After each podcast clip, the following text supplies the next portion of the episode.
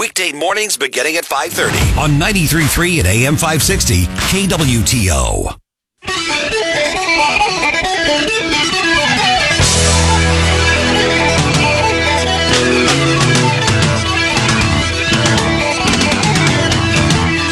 You're listening to Wake Up Springfield with Alex Bryant, Chris Russell, news director Don Louzader, and producer Cass Bowen Anderson on 93.3 and AM 560 KWTO. Good morning and welcome to Tuesday after Labor Day. Welcome to Wake Up Springfield. Alex, did you miss uh, Cass and I yesterday? Don, did you guys miss us? Absolutely, man. We Don, Don and I were in here by ourselves. We had Frizz and I almost I almost wanted to cry a little bit. the the room seemed small yesterday. Well, I apologize. I was stuck out there in Burning Man, and uh, we were stuck in the mud, and I couldn't get the camper Oh, out. you and- were not. I tell you what, what a mess for those folks trying to oh. get out of there, huh? Right. Jeez. I watched some of it, and, and I will say this: I, I got to give them credit. You know, that would have been an easy situation for them to be crying and blaming whoever for not getting help. But man, they just stuck it out, and some of those vehicles are ruined. I mean, people thinking they can get their jeeps just because you have a four wheel drive, Alex, doesn't mean you have a four wheel drive and can go anywhere. I mean, ankle deep mud. That's that's crazy to think about. And you know, seventy thousand people stuck there, ready to hunker down. We talked about that a little bit yesterday. I bet you did. Uh, that crowd is the crowd to be stuck out there because I mean, they had their. I'm sure as long as they had their favorite beverage and Whatever. their favorite substance, I'm sure they were good. Well, until they had to start rationing, uh, then things got a little rough. And the porta potties, uh, they were rendered useless after a while, too, as you can imagine. So, question, Don, do you think they would much rather ration their water or their weed? I mean, like which? I don't know. That's a good question. no porta potties or no um, cannabis? Which one is going to incite the It's a crowd? tough little call to more? make. Well, no, I definitely wasn't there camping. I, I would never go to something. I, I just couldn't. I may have done something silly like that when I was young or whatever, younger, but I, I can't even remotely fathom, even in perfect weather conditions, being a part of something like that. That just is not my cup of tea. You Nope. know, I will say though, I, I, I obviously it was all over the news, and I was watched a video on the organization of it. Now, actually, that was pretty impressive. Now, they can't, you know, obviously you can't blame Mother Nature. I mean, that just is what it is. But anytime that you have an outdoor festival, Mother Nature is always a play and it's always something you have to worry about. However, I will say the way they organized that event, I was kind of impressed. The way they had their ticket sales, they lay it out, they had the food taken care of.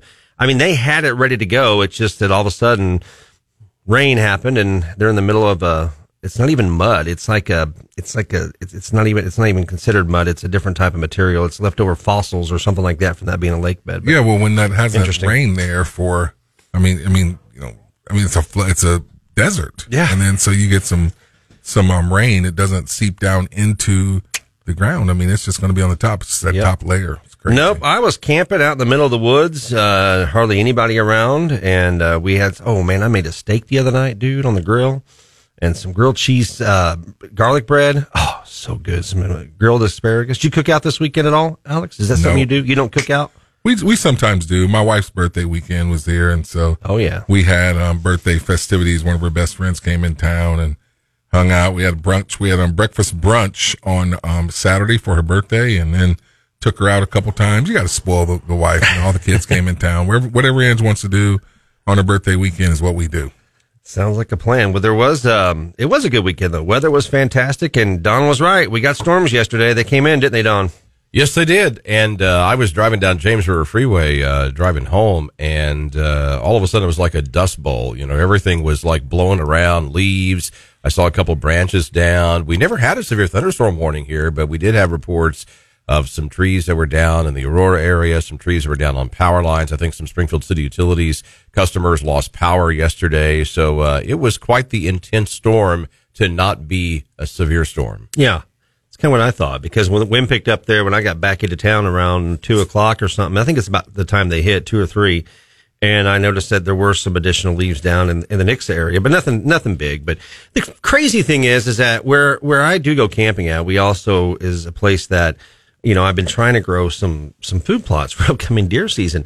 And it's the weirdest thing, Don, is I can show you these clips of the radar and it happens all the time unless we get one of these crazy, um, events where it just rains all day. The storms will come to our, but we're, we're like one of the highest peaks in Southern Christian County. The storms will come to us It looks like it's going to nail us. And then all of a sudden, it's like the parting of the Red Seas and the radar will split.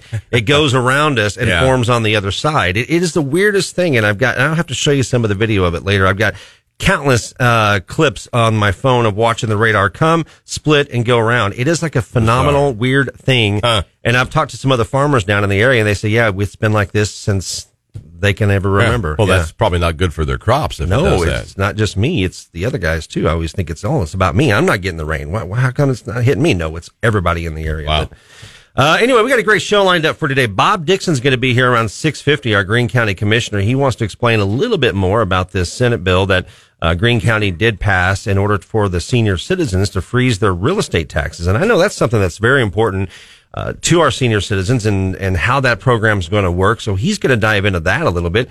Uh, we have some other guests lined up today too, don't we? Uh, Alex, you said you're bringing somebody in to talk about Bidenomics. Yeah, we got to keep talking about Bidenomics, man. He keeps touting how great his um, economy is, and so we're Yeah. gonna we're gonna dive into it. Well, I saw that um, Missouri State University's tuition was up like a tremendous amount. I'm actually going to talk about that coming up a little bit later. I just wonder if that has to do with maybe a little bit of Bidenomics as well, where parents saying, "Hey, I can't really send you all the way across the country, but there's a great college right here in town." You know, When your money's tight, you got to evaluate every decision, and that's something to think about from the little stuff to the big stuff. Alex, we went to a um, we went to with some family in town over the weekend, and we did have a little cookout thing or a little lunch deal Saturday afternoon, and there was probably gosh twenty people in there. And the conversation over and over was, you know, I used to be able to go to the grocery store, walk out for a family, four kids, two adults, family six, three hundred dollars conservatively. Now they can't walk out of the store without spending four to five hundred Yeah, dollars. I mean it's everything. We, you know, when our kids come back and when the college boys come back, it's expensive. Eating out's expensive. Everything. I saw um, some restaurants are now starting to do um, a little hidden fee uh, in addition to tipping.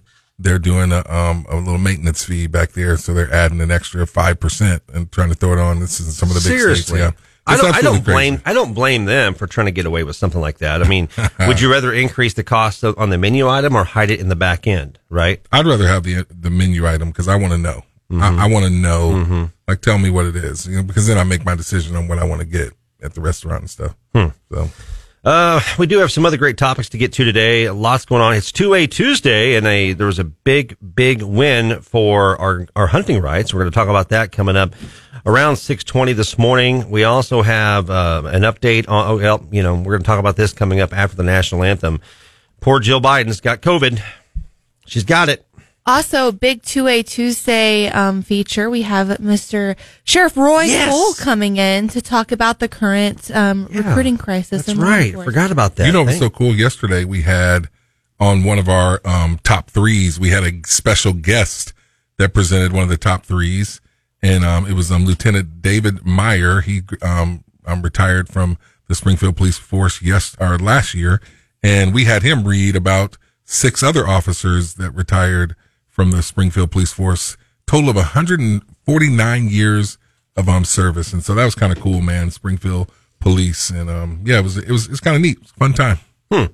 Well, it is 2A Tuesday, and we, we, we talk about, we call it 2A Tuesday. We don't focus every story on our Second Amendment rights, but we do want to, you know, bring it up occasionally, remind ourselves of it, remind the importance of it, that we have the right to bear arms. And so we do like to feature some stories like that, and we're always looking for great ideas. You can always email the show or reach out to us on our Facebook page.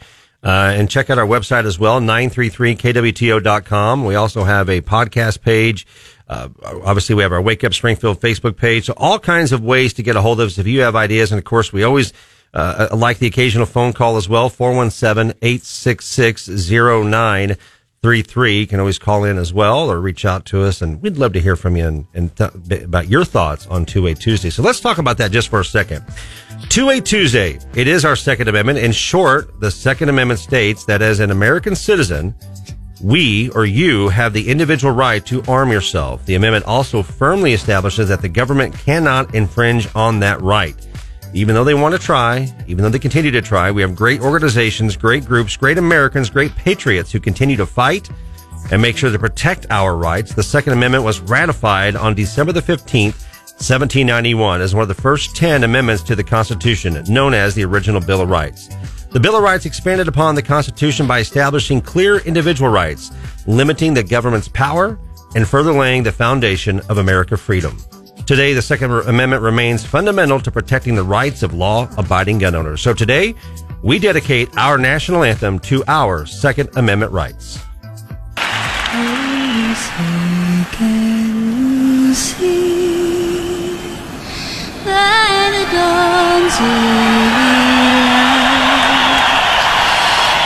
So proudly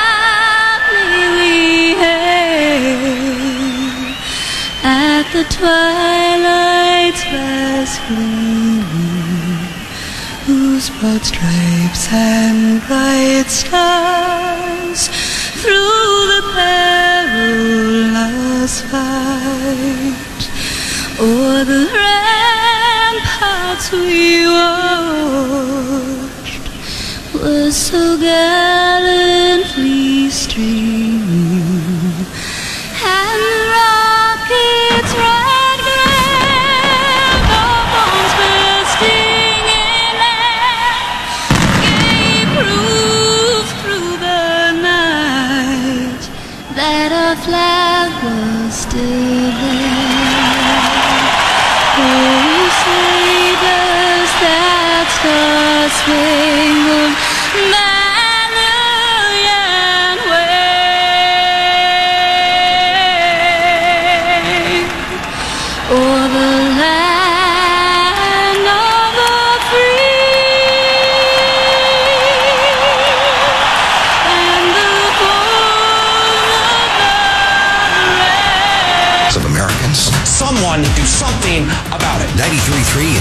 560. KWTO. You're listening to Wake Up Springfield with Alex Bryant, Chris Russell, news director Don Louzader, and producer Cass Bowen Anderson on 93.3 and AM 560. KWTO. Uh, they've made an announcement on the new vaccine. Uh, so certainly, uh, they said that they will have an, there'll be an updated vaccine September, mid-September, I believe. So uh, we know that, as you all know, vaccinations against COVID-19 remains the safest protection for avoiding hospitalization, long-term health outcomes, and death, which is why we are we are going to be encouraging uh, Americans to stay up to date on their vaccines. I would refer you to DHS, as they have, as you I just mentioned, FDA and, and CDC uh, mentioned that they'll have uh, the new vaccines by uh, September, mid-September. What do you think about that, Alex? I cannot believe they. I mean, they're already. so it, it's all about money. It's starting, I mean, man. it's all about money, and we've known it. We've seen it when they were um, making the deals with all the pharmaceutical companies that have made billions, and they didn't sell what they thought they were going to last year. And so um, now, first sign of COVID coming back, boom. And here it is. First Lady Jill Biden tests positive for COVID 19 for the second time, and she's double vaccinated, twice boosted. That's So- a- sounds like a song. Double vaccinated, twice boosted. That's good, A little jingle. That's good. Once, once bitten, twice shy. but the reality is, is this: does that make me want to get the vaccination, knowing that you know, like, like I've never been vaccinated, Me either. and I had COVID once. You know, I've been taking vitamin D. Now, I am not a doctor, and this is not telling you as a result of spending the night in Holiday Inn Express. But I went to my doctor three years ago, and I was like, "Hey, I'm hearing that you know this is something that black and brown people are." Are you know basically being affected by? What do I need to do? He said, start taking vitamin D. I've been taking five thousand units of vitamin D every day, and um, man, I'm telling you what.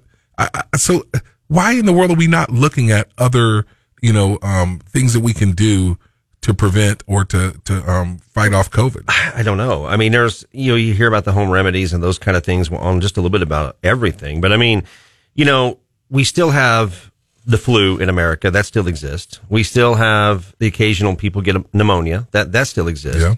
And we have deaths from some of those illnesses, but we never hear anything about Not it. last year or the year after COVID, we didn't have any deaths from anything other than COVID, Other than right? COVID, I mean, 2020, man, everything was COVID. They, they just labeled everything. And then here, here's the reason that I'm concerned about it is because we're starting to see, I know you alluded to another story that you're working on that you may work on later this week that includes Black Lives Matters, protesting, stuff like that. We're already seeing the Democrat rhetoric, the Democrat rhetoric of what it takes to try and disturb or disrupt this country begin in 2023. We're talking about protests. We're talking about COVID. We're talking about fear. We're talking about all these different things leading into a presidential election. It's like they just went into their little playbook area, wherever they keep these binders up on the shelf, and they go, okay, it's time to pull off the playlist of what we need to make sure that happen this year. Yeah, there's nothing new. I mean, they try the same things eh, because it's about control. When you can control the, the, the mass population, um, you can, you can determine the outcomes that you want. And it's what they want. They they have an agenda. They have a direction. They want to herd us and they try to control us. And how, what's the best ways to do that? You use fear. Fear. You use pressure. Um, use you- your you friends at the media that you have, you're embedded with, whether it's CNN or MSNBC or any of those other news sources that just love to pass along any negative information that they can. Yeah. Especially when they're giving it to them, right? They're, or, or it's pretty much already written for them. They just take something from the White House or whoever, whoever's feeding them and then they run with it. Then they, they don't even always fact check. And and the thing is that those are the same tactics. Um, I I, re- I was reading um Vivek Ramaswamy's new book. He's got a, um another book out. I told you guys about Woke Inc. How did this cat find time to write an, another new book or is Well, this the same maybe one? this is old. No, no, it's, Okay. it's capitalist punishment, and it's good. It's deep. He dives into um, a lot of the the um, the Schwab, Klaus Schwab, and um, Mm-hmm. you know all that's happening in Davos and how they wanted him to be a part of it, and and the attack on capitalism and so on and so forth. But he had a quote in there that reminds me. He says, "One way to steal from people is to distract them from what you're doing. The safer way is to bore them. Then they'll distract themselves." I mean, just stop and think about what's happening there. One way to steal from people is to distract them. Read that one more time. He Read says, it again. he says, one way to steal from people is to distract them from what you're doing.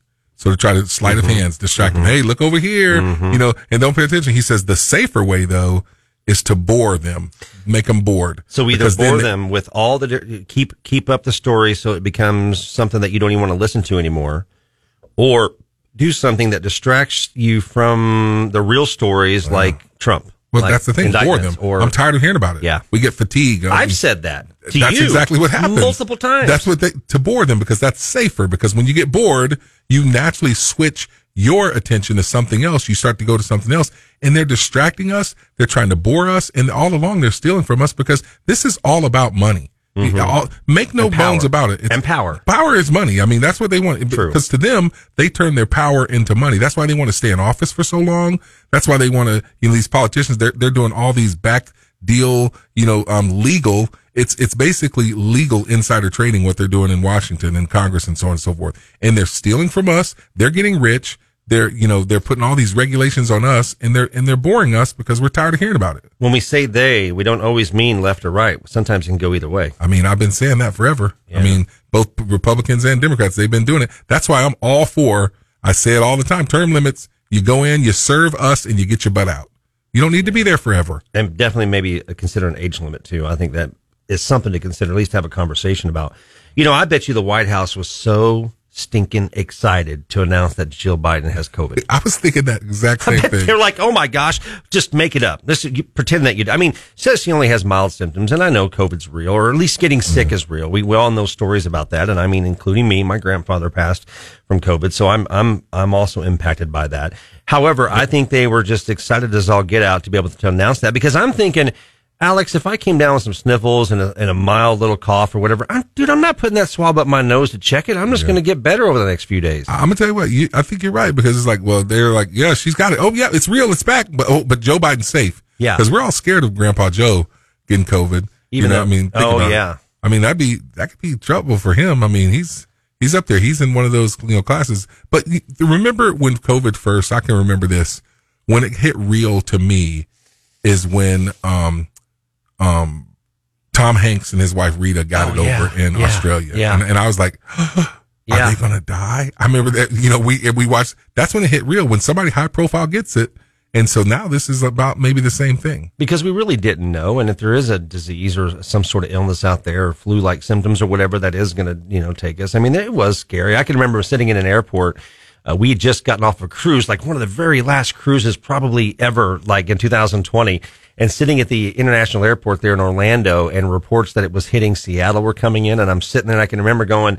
thinking of like the movie Contagion. I don't know if you ever saw that Yeah, movie. yeah, you saw what you're talking about, Contagion, and I'd seen that movie, of course, you know, years ago, and I'm sitting Yeah. here going, okay, which one of these gates has people coming in from Seattle on it? Can you imagine? I mean, Yeah, I used to think like that, dude. Yeah. Yeah. I can remember when I got it finally, um, it was like November, you know, of 2020 and you just don't know. No. I mean, I, I quarantined. I had my father-in-law living with me. He was Yeah. high risk. Lock in, And, um, and so I, I stayed in the bedroom for like 10 days and you just sit here going, okay, every, every snow, is this it? Am I going to, Yeah. am I, am I going to, you know, and, and, and the fear. And that's what they do. But, but COVID, man, come on, man. They, they can't start this mess again. Then they bring if they bring back these masks again, you know, I mean, there's all kinds of research out there on how that doesn't work. So even Dr. Fauci over the weekend saying, I hope America actually wears the mask Yeah. if it's recommended by We the talked about that yesterday. Nah, bro. Nah, not me. Not me. All right, it's uh, coming up on 6 a.m. Good morning. Welcome to Wake Up Springfield. Lots to get into next hour. Stick around. The Sound of Freedom. A place you can come to and let the staff discuss your needs and wants. They will take the time to walk you through the process of buying a gun. They will work to understand your needs, then suggest the exact right fit for you. You get what you need, not what they want to sell you. You can even try it out first on their indoor range, just to make sure you're completely happy. Take the CC exit off Council. 93.3 and AM 560. The biggest thing is an escalation of rhetoric. KWTO. It's time for today's top three. I hope KWTO away. One. Alex, I got some travel news for you, or at least a travel tip. How's that? You like you like travel tips? Yeah. I know you travel a lot with Black um, your Alex Bryant Ministries. So now on, if you ever need to go to Minneapolis or the St. Paul region, all you got to do is go down to Branson Airport. They're resuming airline uh, air travel to that airport. Uh, it is Sun Country Airlines. Now, my question is, is that who wants to go to Minneapolis, St. Paul in the middle of the winter? Well, I mean, you know, that's. I A, don't know, I've been man. there. I've done it before. That's know. also the only non-private um, flight out of that airport right now. That's gonna Yeah, like because right now it's just all private. They've had Frontier, Southwest. I don't know, man, but there are a lot of private uh, flights coming in and out of the Branson area. They just so, can't keep a can't keep a deal down there, then, huh? I don't know. Can't figure it out. Two. Well, we've been following the Louisiana wildfires, which are the worst wildfires um, on record for that state. This following the horrible tragedy that was in Hawaii. I mean, it, I didn't realize it was wildfire season, but maybe I'm not, you know, some weather savvy expert like Mr. Don Louzader. But what's interesting about this is, you know, the left likes to say all of this is due to climate change and everything, but turns out the Louisiana wildfires are caused by arson. Yeah, the sheriff of the county in which the wildfires are the heaviest, they are putting out a reward for any information leading to the capture of the individual or group that started this fire. And they said, yes, they are certain it is arson, which is just devastating because this fire has destroyed uh, more than 31,000 forested acres. I mean, oh, what a horrible Wow. tragedy. Well, a few major changes are coming to Walmarts here in Missouri and Illinois. Um, these changes um, are to help save the planet and really disincentivize theft. That's really what it boils down to. So there's four of them. Number one, no more reusable plastic bags. My wife said she noticed this a while ago. I don't shop. I'm going to tell you the way it is. I don't, I go and I purchase. I don't shop. But anyway, in a press release a few years ago, Walmart said they were going to reinvent the plastic bag. And basically what they've done is they've done away with it and said, bring in your own bags and we'll load them in your car and your truck there for you. Number two, um, most of the stores, um, are, um, having what they call future, um, displays. Um, and so uh, displays of the future, stores of the future. They have digital displays. They have bedroom and bathroom displays. Can you imagine going into a Walmart and seeing it like with a big old bedroom display laying out there? I'm gonna lay down on the bed. You know the homeless people are, but they're doing it. And then the third change is they're locking up items to prevent theft. Nah, bruh. If I go to my local Walmart and the items I need are locked up, nah, I'm going to Walgreens. Probably locked up there too. And then they're going to expand the beauty beauty department. I don't know much about the beauty department because when you're a big ball, beautiful brother man, you don't need any extra stuff. Whatever. Walmart's making some changes. Don't ever do that again. Alex, I don't blame them. I don't blame them for trying to figure this out when they're operating in environments where they don't crack down on crime. Yeah, it's crazy. I mean, you know, um, the reality is there's a, you know, when you look at the situations like that, you see in other um, towns, other cities that are um, having these um, problems with theft. What their whole goal is to then just not have the not have the products or to do away with them, lock them up. It's a little bit ridiculous. Yeah, it shows up on if if you watch some of the social media like TikToks and Reels. There's people all the time that are capturing these people walking out of the store with the carts and just walking right on past the checkout counter and to the point where it's not only impacting obviously Walmart. Walmart is just one of the major retailers that are dealing with this, but you look at the the likes of Lowe's and Home Depot. Home Depot is working on a uh, a piece of technology that their their carts, you know, the, the the the shopping baskets, they will lock up. The wheels will lock up if it doesn't go through the proper checkout procedures.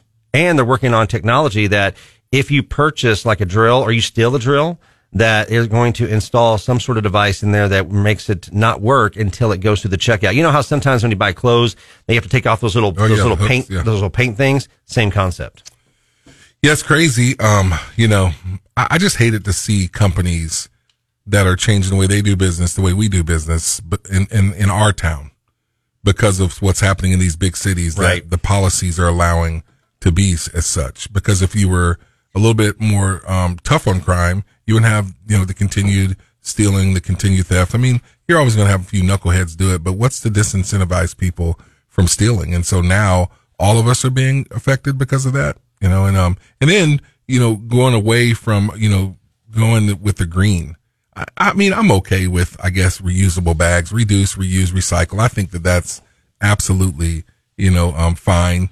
Um, I, I was wondering this. My wife said that when she went and took, um, they, when you order it, cause she orders online now, you have your own bags in there and they take the time to put them into your own bags. That just seems like that's going to take up more time than having it already packaged.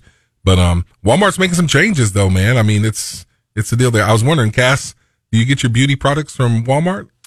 Um, it's a mix. I have an Ulta credit card, which is dangerous. Wait, Ulta's the high end stuff, isn't it? Eh, no, that's Sephora. Ulta is middle ground. Oh, Yeah. yeah. So you learn something new all the time. So beauty products and all that, they're expanding. I just wonder why Walmart is doing it. I mean, they're trying to stay ahead of the game, I guess. You know, they are looking at um, the things they need to do to continue to get um, the traffic in there. Walmart is still making money left and right. They are like manufacturing and printing the money. Um, and then you look at Walmart over Target. Okay, before the deal with Target, and Cass, I'm going to come to you because you're the resident. I, I would assume that you would probably shop more than the rest of us here. Maybe, I'm, and I'm not saying it. Just I'm you're like- boycotting Target still. Oh, okay, I was saying it before the before this whole craziness with um Target with um the tuck friendly junk. Where did you go to more, Walmart or Target? Walmart because I think Target just steals money from you. I do, I do too. There's not much I like at Target. Like they had this, um, they had this, um, um, trail mix that they put caramel in, and I love that stuff. But that's the only thing I ever liked from Target. But I've not been in the Target store for years. Well, if I live in I live in Nixa, obviously, and why do I need to drive all the way to Target to get something I can just pick up right here in my hometown? Yeah. You know, whether that's a Walmart item or if it's a Walgreens or something. Try this one, America. Shop local, right? Yeah, shop think local. about what you can purchase from a local vendor in your town or your community. I think that's something that we need to continue to remember too. And yeah. These states are defunding the police, allowing these flash mobs, it is starting to impact us right here in the Ozarks. So interesting. Good There story go. there, Alex. Um, big win to our Second Amendment rights. We're going to get into that next here on 2A Tuesday. Also at 6.50 a.m., Bob Dixon, our county commissioner, is going to be here to talk about your new opportunities as a senior citizen to freeze your real estate, or your, your property taxes, your real estate property taxes. That's coming up next after a weather update. Traffic from the KWTO Traffic Center. Well, we're already seeing more traffic, and it's uh, just after six o'clock. Already seeing more traffic than we did yesterday during the peak of uh, rush hour on Labor Day. Looking at the traffic cameras at Highway 65 and Chestnut Expressway, and uh, lots of vehicles both north and southbound with those. 93.3 and AM 560. It is a total corruption. We need to get rid of it. KWTO.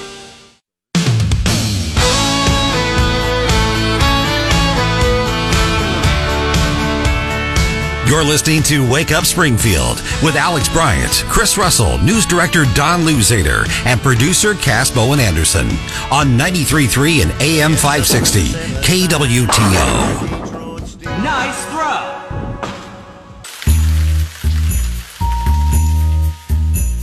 How's the weather? How's the weather?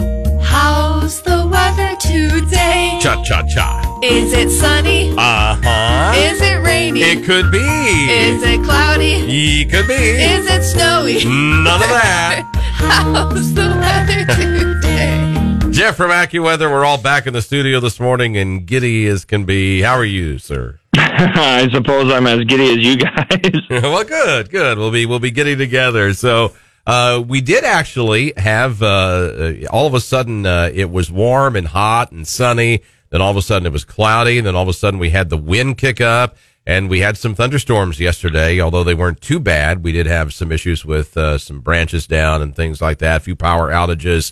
And I guess uh, we do have a chance uh, of seeing some of that maybe later today again. Yeah, exactly. So we got uh, early showers and storms right now, as a matter of fact, surrounding the uh, Springfield area. So right now, these are just little pop ups. They're not the main event because the main event's going to be later in the afternoon, uh, close more closer to the uh, evening. So what we're looking at is this main line that's already sitting back in uh, almost central uh, Kansas and parts of northeast Oklahoma. That's going to push its way eastward with time, and it is moving. I would say pretty slow. Uh, so it's not a really fast moving front, but marginal risk once again, and that is a one out of five risk for severe weather. And uh, what we're calling for is more of a wind and hail threat.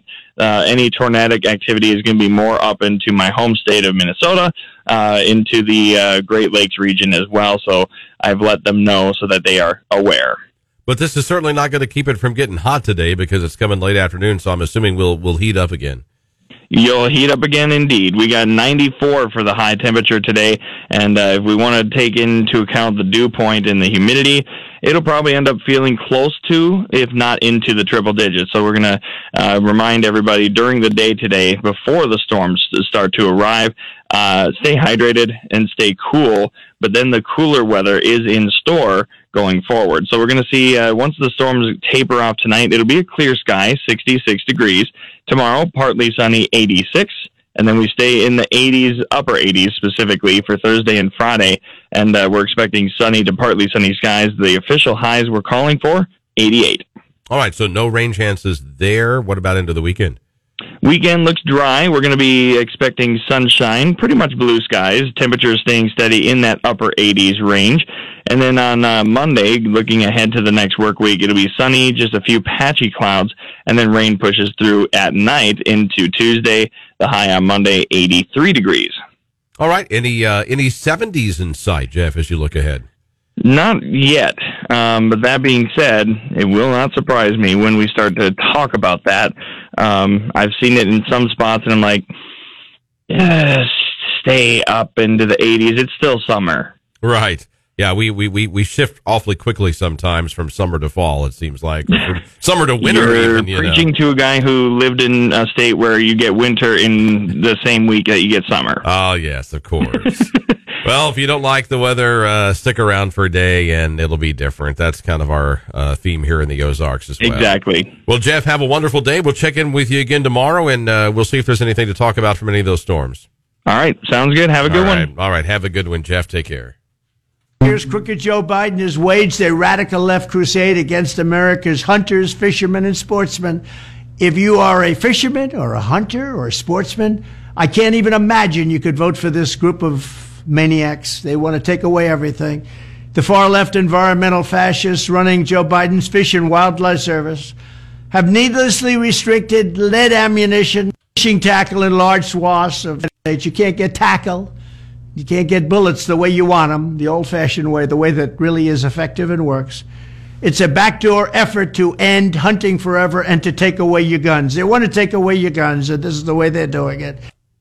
Yeah, it is. And welcome to a 2A Tuesday segment where we celebrate our Second Amendment rights. And we talked about this last week on Thursday morning about the Biden administration doing a couple of different things. And honestly, it, it's scary to think about how far they're trying to stretch uh, the rules and regulations to try to come after our Second Amendment rights. The, the, they talked about a ban on this ammo. Well, luckily, a federal court on Friday rejected a long fought effort by the environmental groups to force a ban on lead ammo, or ammo in our national forests. And it's a big win for hunters in America, Alex. This is kind of a big deal.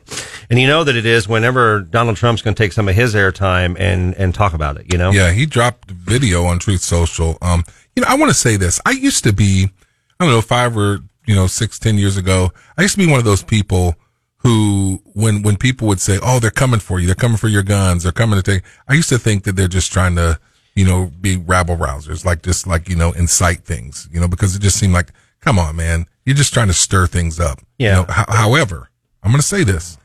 When you look at the plan that they are now trying to cut it off at the, at the am- ammunition, they really do truly have a plan. They're regulating out things. They're, they're changing laws.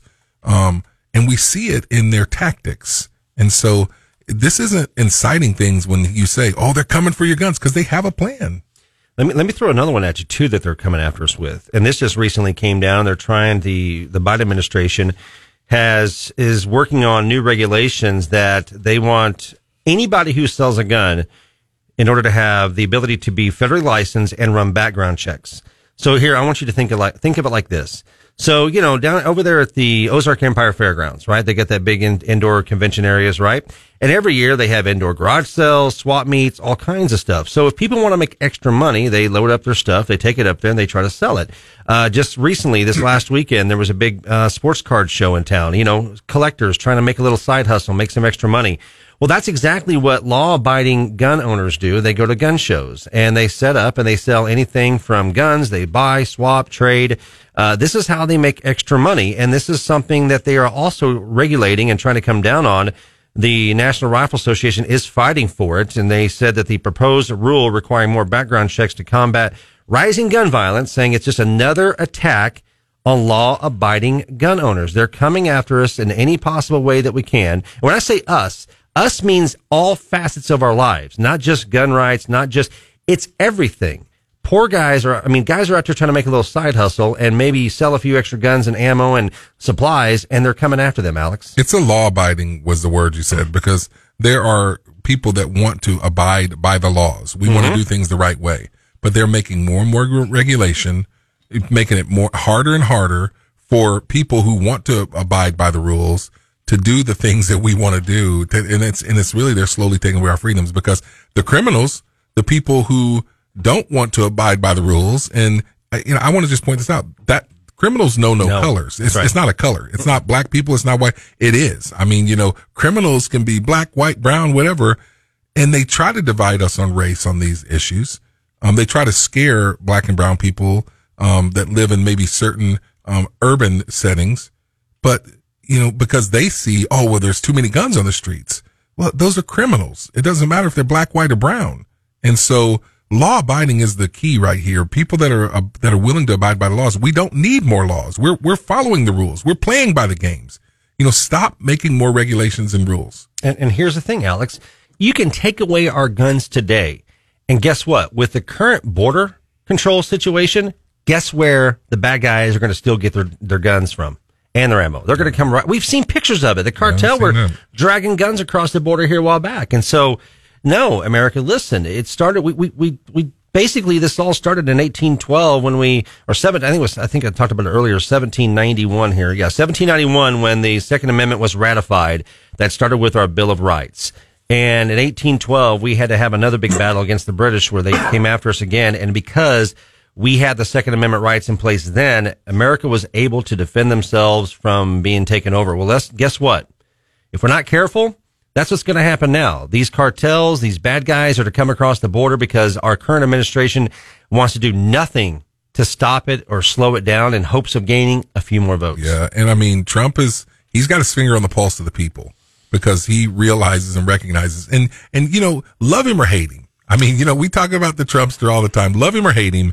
The man was right on the issues. The issues. If you take away any name, like you don't like his mean tweets, you don't like the man was right on the issues because, and you said it, Chris, the border, you know, our rights, our freedoms, um, the lockdowns of COVID.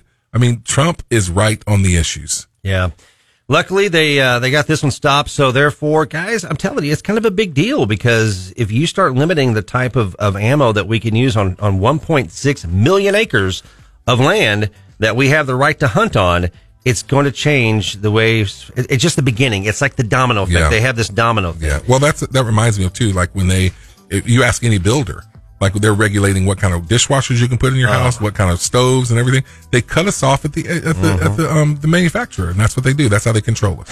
Well, and you've got a story coming up after our news update here. They're they're trying to block um, Trump from being even on the ballot, dude. Him- if you don't put him on the ballot, you can't vote for him. that's the deal. Plus, uh, Greene County Commissioner Bob Dixon coming up at 6.50 to talk about real estate property taxes, how that may be seized or frozen for senior citizens.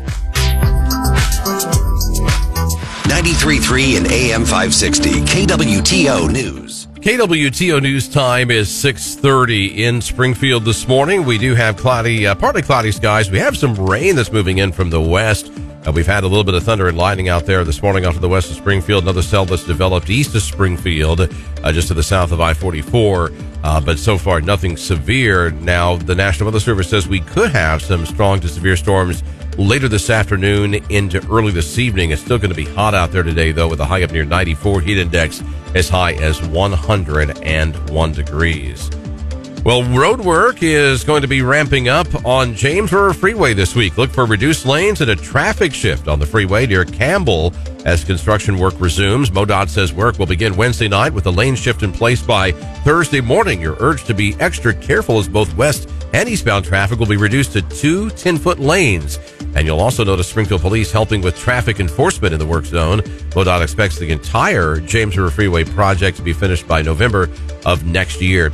Police identifying a man who was killed in a crash on Labor Day at Sunshine and James River Freeway in Springfield. Authorities say Sterling Garden from Republic ran a red light and hit an SUV. His truck crossed over. that I'm winning by a lot. 93.3 and AM 560. That's why I listen. KWTO.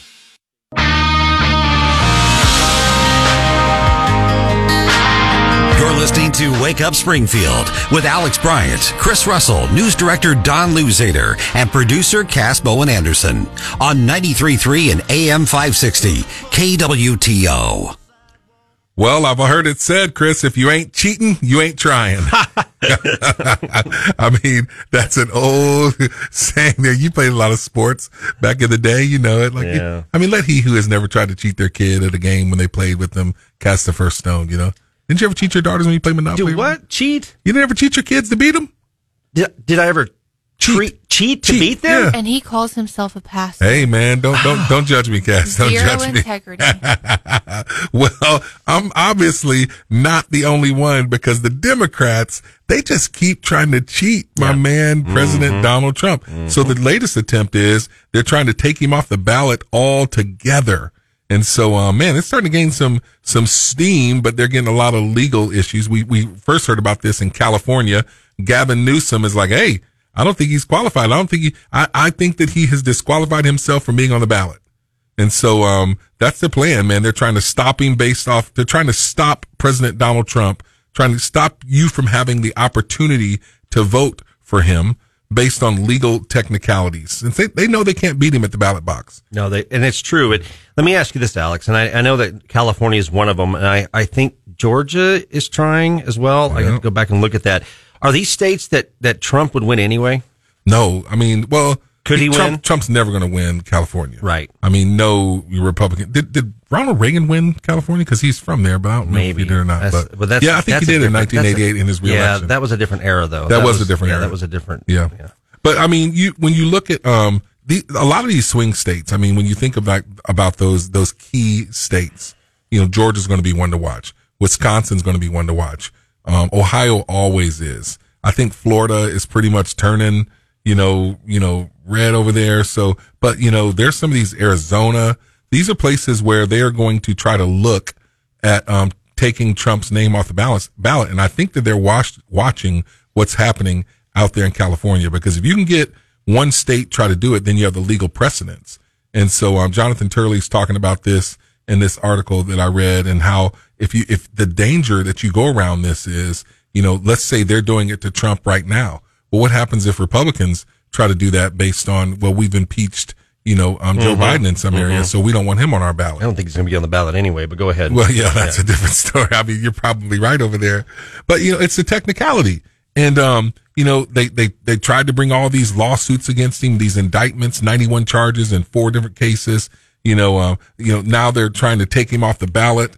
And, um, and the goal is basically to wound him with independent and undecided voters. Um, but it's not working. Think about this. Like, you and Chris, you and I were talking about this before, you know, at the water cooler, how people are talking about, well, would you want, you know, your daughter dating a man who has Mhm. been indicted four times? Mhm. And I think Chris Christie even brought it up, like, um, on, you know, one of the, after the debate, he's like, Hey, we know he's going to be in court. Um, Nikki Haley talked about he's going to be in court forever. We can't let him just be our nominee because he's going to be stuck in court the whole time. And what they're trying to do is wound him and it's not working. It's definitely not working because there was a new poll that came out from the Wall Street Journal over the weekend that had Trump and Biden at basically a dead heat, 46% each. And the crazy thing about it is this. We know that polls tend to lean left. And so if the Wall Street Journal is saying that it's a dead heat, 46%, 46%, that means Trump's winning and they know it. They know that Trump is going to beat Joe Biden head to head.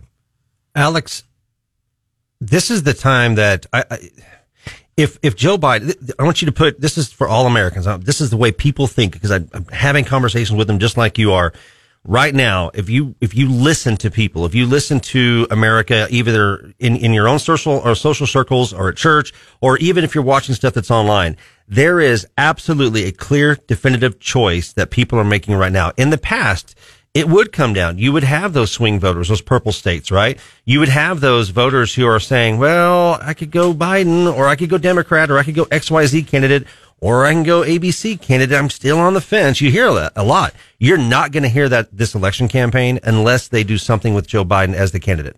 So that, Yeah. that's why I'm saying they can take him off of there if they want. But I mean, it, it doesn't matter because it's not going to be against Biden. They're going to have to get somebody else in there. Yeah, I mean, especially for the purple states. Well, let's talk about that because you you you dropped that hint a couple times. Right now, Mm-hmm. gun to your head, you got to choose: is Biden going to be the nominee? What are you going with? I go absolutely not. So you don't think he's going to? I have no proof of that. This is just uh, what we call purely fake news. purely irresponsible Yes. speculation. Because I mean, okay, so honestly, in the last couple of days, he's actually had a few better speeches, but he still has his normal gaffes. He's still not in control of the co- the country. I don't believe that he's making the decisions. I don't believe that. Um, I mean, we're just one moment. I mean, he, he wasn't supposed to take questions the other day after an interview, and he ended up dropping a couple of bombs out there. I mean, the guy is just not ready to handle a debate. He's not ready to handle a speech. Can you imagine if we really truly needed something inspirational in this country? He cannot do it.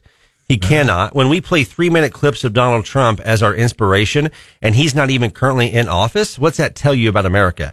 And where we have a few inspirational quotes coming from DeSantis over uh, Hurricane Idalia. I thought he did an outstanding job um, with that hurricane. However, the one mistake he made is he should not have blown off meeting with the president.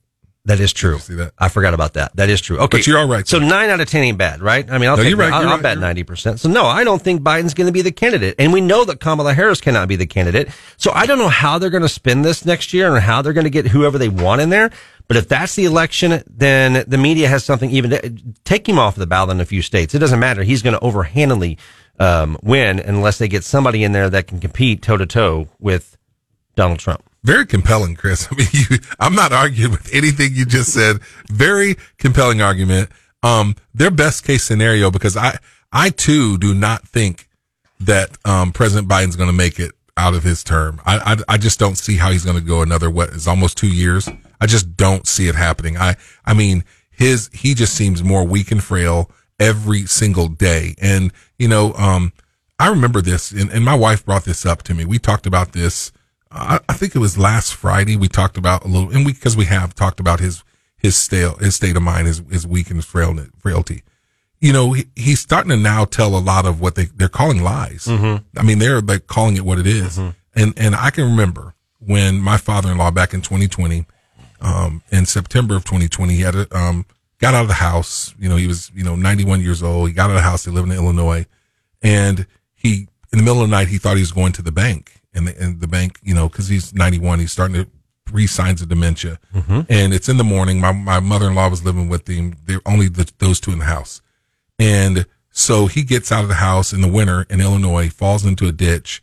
Some students that were out partying, they drive by at like three in the morning and see him and see him in the road and call 911. Well, it just so happens that my brother-in-law's wife was on duty there and she, she recognized that it was close to her father-in-law's house. And so she knew it was Everett. And so they life flight him to the next town over. We think that he's going to pass. And so, um, and he survived that, but he, they wouldn't let him go back to live with himself, to live at the house because my mother-in-law just couldn't take care of him. 91 years old. She's in her 80s. So they came to live with us the last three months of his life. And I can remember he would say things that he thought was true. Um, Mhm. I can remember having those conversations with him and, Mhm. and it was a beautiful moment for me because, you know, we knew that my father-in-law wasn't going to last very long and he would say things and like he was just recounting old memories, like whether it's from the Korean War, or whether it was from, you know, 20 years before or his feed business. And, you know, for our family, it was a special moment because we all knew that this was the last days of him. And it was, it was beautiful. And I say, but, but that's what I, and my wife said, that's kind of what's happening with President Biden now. He's believing things and it's not beautiful. It's scary because he should be taken out of that public light and his family should be caring for him. And, um, because it is scary because he's making these decisions that can affect us. And it's, yeah, the, the thought that you know having a small kitchen fire and possibly losing your prized Corvette and a cat compares to what happened in Maui. I just That- feel bad 'cause that tells you about his level of competence. he's telling lies, but they're not really lies. I, we, I just think that he's just not cognitively there. And so, but he's not fit for office. And so, yeah, but they're going to try to take Trump off the, the poll, off the ballot by doing this crazy happens. stuff. And we'll see what happens, man. All right, we are lucky and fortunate to have our Greene County Commissioner Bob Dixon in the studio with us when we come back from a quick traffic update with Don Louzader. Traffic from the KWTO Traffic Center.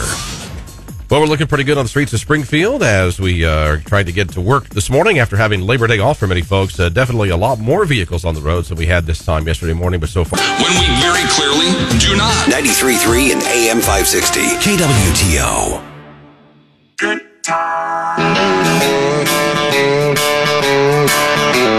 You're listening to Wake Up Springfield with Alex Bryant, Chris Russell, news director Don Louzader, and producer Cass Bowen Anderson on 93.3 and AM 560. KWTO. Well, it's Tuesday after a major holiday, so everybody's on their way back to work, wishing that the holiday was still going. Alex, I know people love Labor Day weekend, kind of the last official holiday of the year. So if you're on your way back to work, well, so are we, and we are lucky to have Bob Dixon with us in the studio and here at Wake Up Springfield. And something that recently passed was the Senate Bill 190. And the goal of this, which it passed 187 to 3 in 2023 legislation, was to provide relief for Missouri seniors, basically freezing property taxes for seniors' primary residence once a senior reaches the age of eligibility for Social Security, which is 62 years at this time. The property tax will freeze. It will apply to all seniors, whether they participate in Social Security or not and as they meet the age requirement. Now, here's the thing about this. It, it, it is passed by the state, but it has to be also passed by our local county commissions. And so, Bob, Greene County has passed this, and it is something that uh, Greene County citizens can take advantage of. Is that correct? It is. Um, however, we. Um, No, there we go. had- That was some technical difficulties. over there. I messed with the equipment, so it's my fault. go. That's all. Uh, yes, August the 28th was the day that uh, that that particular law took effect. Uh, which so that was the first day that we could act, and the commission in Greene County did um, adopt by court order, which is the way we adopt things at the county level. We Okay. don't have ordinances. We adopted that's a correct. court order, which um, made the law effective in Greene County. There's two options. You can either do that or it can be done by initiative petition. However, and I want to I want to kind of go back to some of the things that you mentioned as we went in. There's a lot of confusion about what's in the bill, what it means. And we have been really trying to striving actually to explain to interested taxpayers who qualifies and who doesn't because of the way the law was written. And it actually is not for all seniors. And we want Greene County citizens to understand we have to follow the law the way it was written. We don't get to change it. We don't get to kind of put our interpretation on it. It's very plain and simple. And so the, the, the senior actually has to be eligible for Social Security. There's nothing in the, in the law that was passed that was, um, age based. So some people are not going to qualify for this. We don't get to change that. I think someone called in last week and, and wanted the commission to kind of change what we did. There's not anything that we can do. We just either adopt it or we don't. Hmm. So that's a that's a, that's a good point. So I, I remember it was Dennis Ganal, and they were one of the champions of the bill. I think they worked with a different a couple of different um, packs to, to try to get it passed in the House to get it even uh, eligible. So I think he did say something about that. So if if people want to take advantage of this, what are the steps and processes that they have to go through in order to get their property tax frozen? So that's actually one of the questions that we have because it's not spelled out in the law. Okay. Um, so the the counties are kind of working together to interpret what the intent of the legislature was. What we have are the guidelines. I laugh. That's, this, is, the exact thing that happened whenever you got ARPA funds. Here, here. Oh, yeah. Here, you can use these ARPA funds, but you better not do it in certain ways, but we're not sure yet. We don't know how we're going to check it, but here you go. And then they change it. You know, it's, it's, it's actually changing this year. There's laws working their way through Congress right now about flexibility. Yeah, so they they we know that they have to own real property, real estate in the county in their name. We know that they have to be eligible for Social Security retirement. It is clear that it's retirement, not just disability. But beyond that, there's nothing. Okay, there's so- nothing. I got a question, too. Iterated in the in the language of the bill. Okay, so just I'm going to break this down. I'm a simple man, Bob, and you're like as smart as they come. You know, all I don't know about that. I just try to read. so to be to be eligible for Social Security, you have to have worked ten years or whatever. You have to be over the age. Like so, let's say you have to have paid in. Paid in, Mhm. yeah. So you Mhm. worked for ten years. I mean, correct? That's the number. And so, Right. so let's just say there's this, you know, a, a wife who she's been a stay at home mom. She didn't pay into Social Security. Her husband did. He worked. She qualifies, or you know, she gets his Social Security benefits. Would she now qualify? Yes. For this? Yeah, yes. But what we're talking about are ministers, teachers, railroad retirement, civil service. These people that are not required to That pay in. out. If they opt out, they don't pay in, they will never be eligible for Social Security retirement. So under the way the law is written, they will never qualify for this tax um, Okay. r- credit is what it is. But don't you think they, they expect that? Because as a minister, I know when I first became, I could either opt in or opt out. I chose to stay in because Mhm. I was in the business world before. I kind of knew because once you opt out, you're never getting back in. And so, um, those people kind of already know this. You don't get these benefits, don't they? I mean, there's that. They don't know that because the way some people are presenting the bill and the way the, the, the folks who um, kind of championed this, they're referring to it as property tax cut for seniors. So In everybody, fact, you get a car, we get a car, you get the tax for, cut. for example, in the actual language of the bill, and folks can look this up. It's easy to find. You just go to senate.mo.gov, you plug in the bill finder SB 190, and you go to the version that says bill text truly agreed and finally passed. This is the language that the governor signed.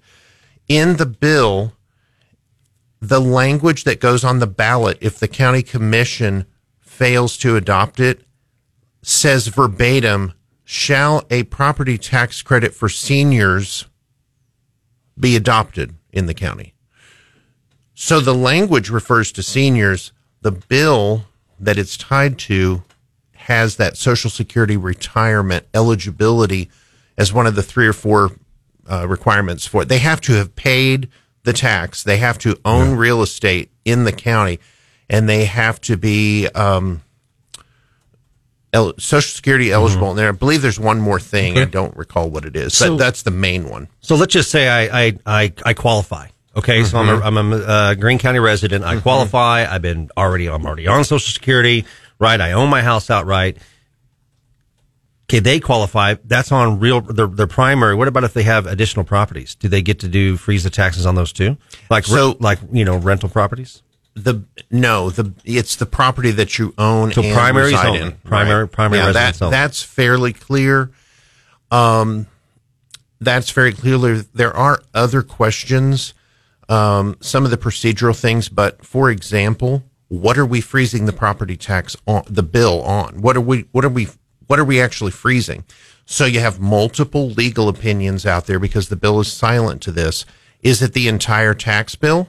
Crazy. Or is it the portion that goes to the county? Well, that was my question because how does this impact your ambulance districts, your fire districts, your school districts who also generate revenue from real estate property taxes? Are they impacted by this? Yes. In Greene County, there are 42 taxing jurisdictions that we disperse those funds to. Um, 200 some odd million dollars that's collected, about 4 million goes to the county, county general revenue. Okay. School districts, the cities, fire districts, libraries, parks, um, community colleges, mhm. community improvement districts. There are Mhm. 42 in the county. Okay. So one legal opinion that's out there, and it's very well respected, the authors of that legal opinion say, because they represent some of the taxing entities, they say that the bill uh, freezes the county property tax. Therefore, it's only the portion that goes to the county. Now, makes sense. Other legal opinions that are more favorable to the what's been spoken about the bill, I should say, because it's not in the bill, would be the entirety prop, the entire property tax bill that this that the citizen would pay. That's the tack that we took in the county until we get further clarification either from the legislature or heaven forbid, I don't like laws being made by the courts, but this is the position that the legislature with the with the vague language has has kind of opened up the door to because there are going to be lawsuits between those mm-hmm. two legal opinions. Mm-hmm. Somebody's going to sue if we issue a credit on all of that. Those impacted taxing jurisdictions most likely will sue. I can see and then the courts will speak. So, Bob, it sounds like this bill, I I hate to say it was a poorly drafted bill. I mean, it seems very ambiguous to hear you speak. There, there's just not enough substance in it. And I do not fault the legislature. Let me say that very clearly because, first of all, the folks that I've talked to in our legislative area here are very attuned to details and they're, they're great folks who have already been in touch with us who have said, how can we fix this? We, we, this was not the intent. The so what happened then? Who who messed? Who dropped the ball on this one? I I don't know that I could say this is the person that did it. I think in the heat of the moment, trying to get something done. This happens every year in the Okay. legislature. It happens Let's all do. the time. In You've got to come back in here and give us an update as soon as you learn a little bit more. The devil's Yeah, I'd be happy to. Um, what I will tell you this: We're going to have to close in about ten seconds. we're we're our county collector is the chair of a task force, and we're trying to figure this out on the county level. Okay. Well, uh, it's our Commissioner Bob Dixon getting to give us an update when he gets more information. You're listening to Wake Up Springfield. We've got a great hour coming up in the 7 o'clock hour. Lots more guests to get to. Right now, it's time for traffic, or excuse me, a news and weather update with our KWTO News Center. What happens next? This may be the most important criminal trial ever brought by the federal government in the history of the country. Happens right here. The gravest political crime since secession. Political speech now has been criminalized. Will Trump serve his next term in the White House or in the Big House? News, analysis, and opinion. This case can be tried before the election. That's exactly what Jack Smith did. He knows what he's doing. Ni- 93.3 and AM 560. It is a total corruption. We need to get. KWTO.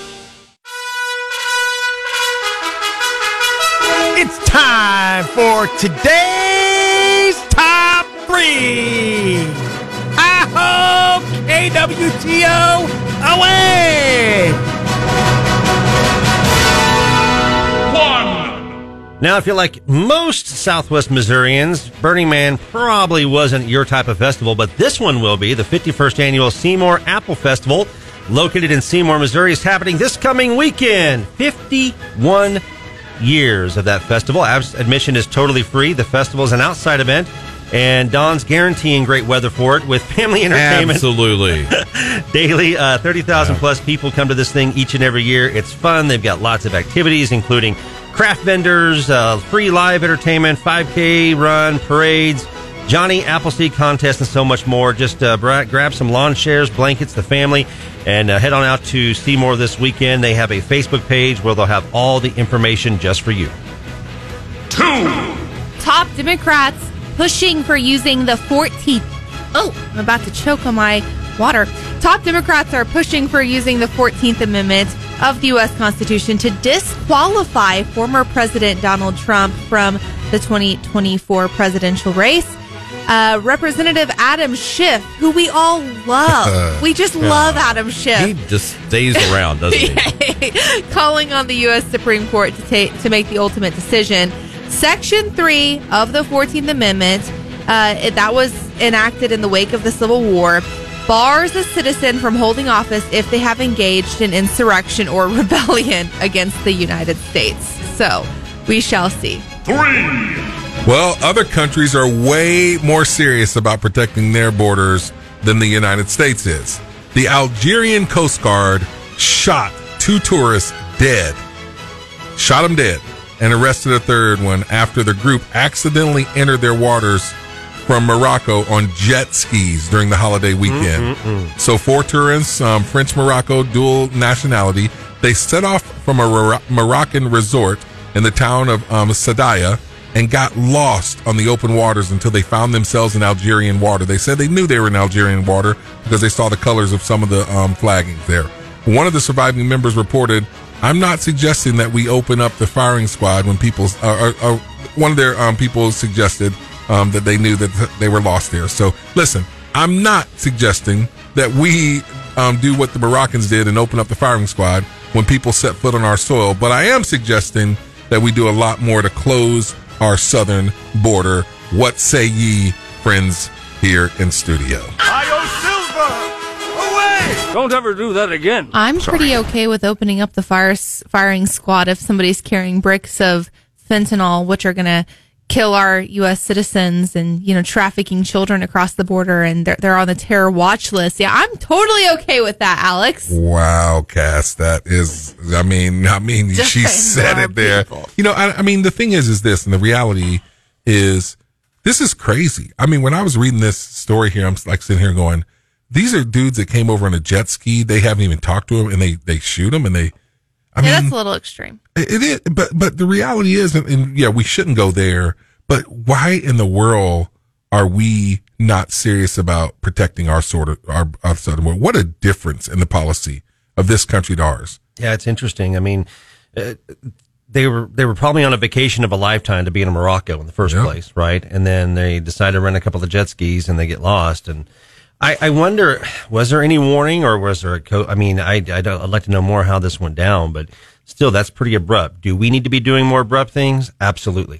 I mean, think about that, Chris. I mean, because I, I love. don't know about shooting people, but I mean, yeah, exactly. I mean, other than Cass, she says shoot. But you know, I mean, I'm I'm with you though, Cass. And I mean, the heart behind that is I am all for prosecuting to the full ex- extent of the law people that are trafficking kids, people that are what involved in meant. these rape trees, people that are bringing fentanyl over here. I agree with what Let's Cass prosecute them to the full extent of the law. I mean, with no with no hesitation, Yeah. um, or anything like that. Because we we play around with that stuff too much. We catch and release people, you know, and it's just ridiculous. And they do the same thing. Well, think about it this way. I mean, we are authorized as United States citizens to use deadly force if somebody is breaking into your home and threatening the Mhm. lives of your family, right? Yeah. You can use deadly force. So the, the, the United States of America is our home. And, and the borders are the walls of our home. So why are we not authorized? Why are our law enforcement agencies not authorized to use deadly force where necessary to defend the homeland? Well, but I mean, when you go back into international law, you know, people you don't know if they're seeking asylum if they don't have any, you know, threat to you. I don't. I don't think that's well, that's the reason are they that. seeking asylum if they, you know, there are people crossing the border two football field lengths away from a port of entry.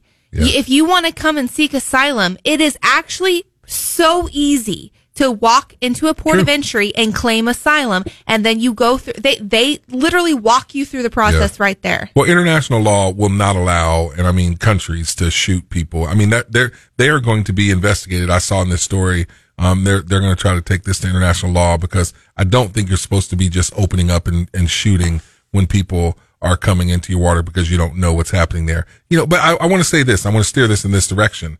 How different, like if you know that a country could very well throw you in jail, like you, if you, if you and I, any of us would try to sneak into Mexico, we're going to be thrown in jail if we get caught. I mean, that's just the bottom line. Um, Countries do that. And, and so, but in America, we open up the gates. Did you guys know this? Um, um, I, I remember seeing this story last, last week and I thought, no, it's just not true that they were welding over, open, um, the, the border wall in some places in Arizona, like literally welding it open. I thought, no, that's just, that's not true. I saw that, and I also saw something where they're adding, in some cases, some additional fortitude to the walls in certain areas with chain link fence, which makes it very easy for them to climb over. Oh, yeah. So they're Well- they're sort of showing that they're doing. I, I literally I saw the video. I saw the chain link fence. It was right next to Donald Trump's wall. They were showing the Trump wall how you couldn't climb over it, but now you can climb over it very easily if you need to. Well, just stop and think about that. If you're welding open gates in the sections of the wall that Trump built, and this is happening um, near um, Lukeville, Arizona, and so they have admitted, federal officials have admitted they've done this. Um, it's known as the busiest sector, you know, there. The open gates have allowed thousands of migrants to freely enter. Here, here's some of the numbers. In this sector alone, in the Tucson sector, um, in July alone, 40,000 um, arrests were made. People that came across there. That's up 136% over July 2020. But um, if you look, look at this thing year to date, 274,000 migrants have come in this sector alone that they're opening up the walls. They're opening up the gates, welding them open so that Border Patrol can't come and closing them. They're welded open. Why? Uh, Like, why is that happening? There, there's no, there's no other reason other than the fact that um, President Biden and the White House they want people to come here, and they're doing these things in a sneaky way. They go into a little sector in Arizona where they know they have a Democrat governor. They're probably not going to want to report it. You know, it's not going to be, you know, any news. It's not, it's not in the areas where the, the news cameras are going, Fox News cameras are going, and they're welding open the gates. It's because that governor's also not loading them up on a bus and shipping them to L.A.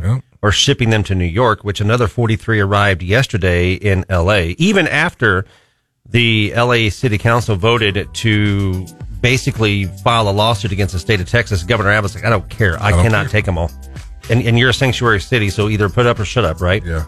Well, again, I'm not saying that we should be no. shooting them down dead, you know, and taking those drastic measures, but we need to protect our border. Um, let's go back to Trump's plan. You know, remain, build a wall, remain in Mexico, no more chain migration, and then even go back to Ben Obama. He was the deporter in chief. He, he deported three and a half million people, but these guys want to now um, abolish ICE. We can't have that. No. Speaking of Trump's plans and details, well, here's the deal. We talk about Trump trying to get taken off of a ballot. We talk about them coming after him with the indictments, all these different things. Well, even, even the sentences handed down to guys like Joe Biggs and the Proud Boys or whatever is not even remotely comparable to what should have been done uh, for even some of the other Black Lives Matter protests. We're going to talk about that coming up after our traffic update with Don Louzader. Traffic from the KWTO Traffic Center. Looking pretty good so far in the Springfield metro area on your way into work on this Tuesday. That feels like a Monday for many of us. We do have some road work that's going to be affecting James River Freeway this week. You look for reduced lanes and a traffic shift this week as construction work resumes on James River Freeway near Campbell. MoDOT says that work will begin Wednesday night with a lane shift in place by Thursday morning.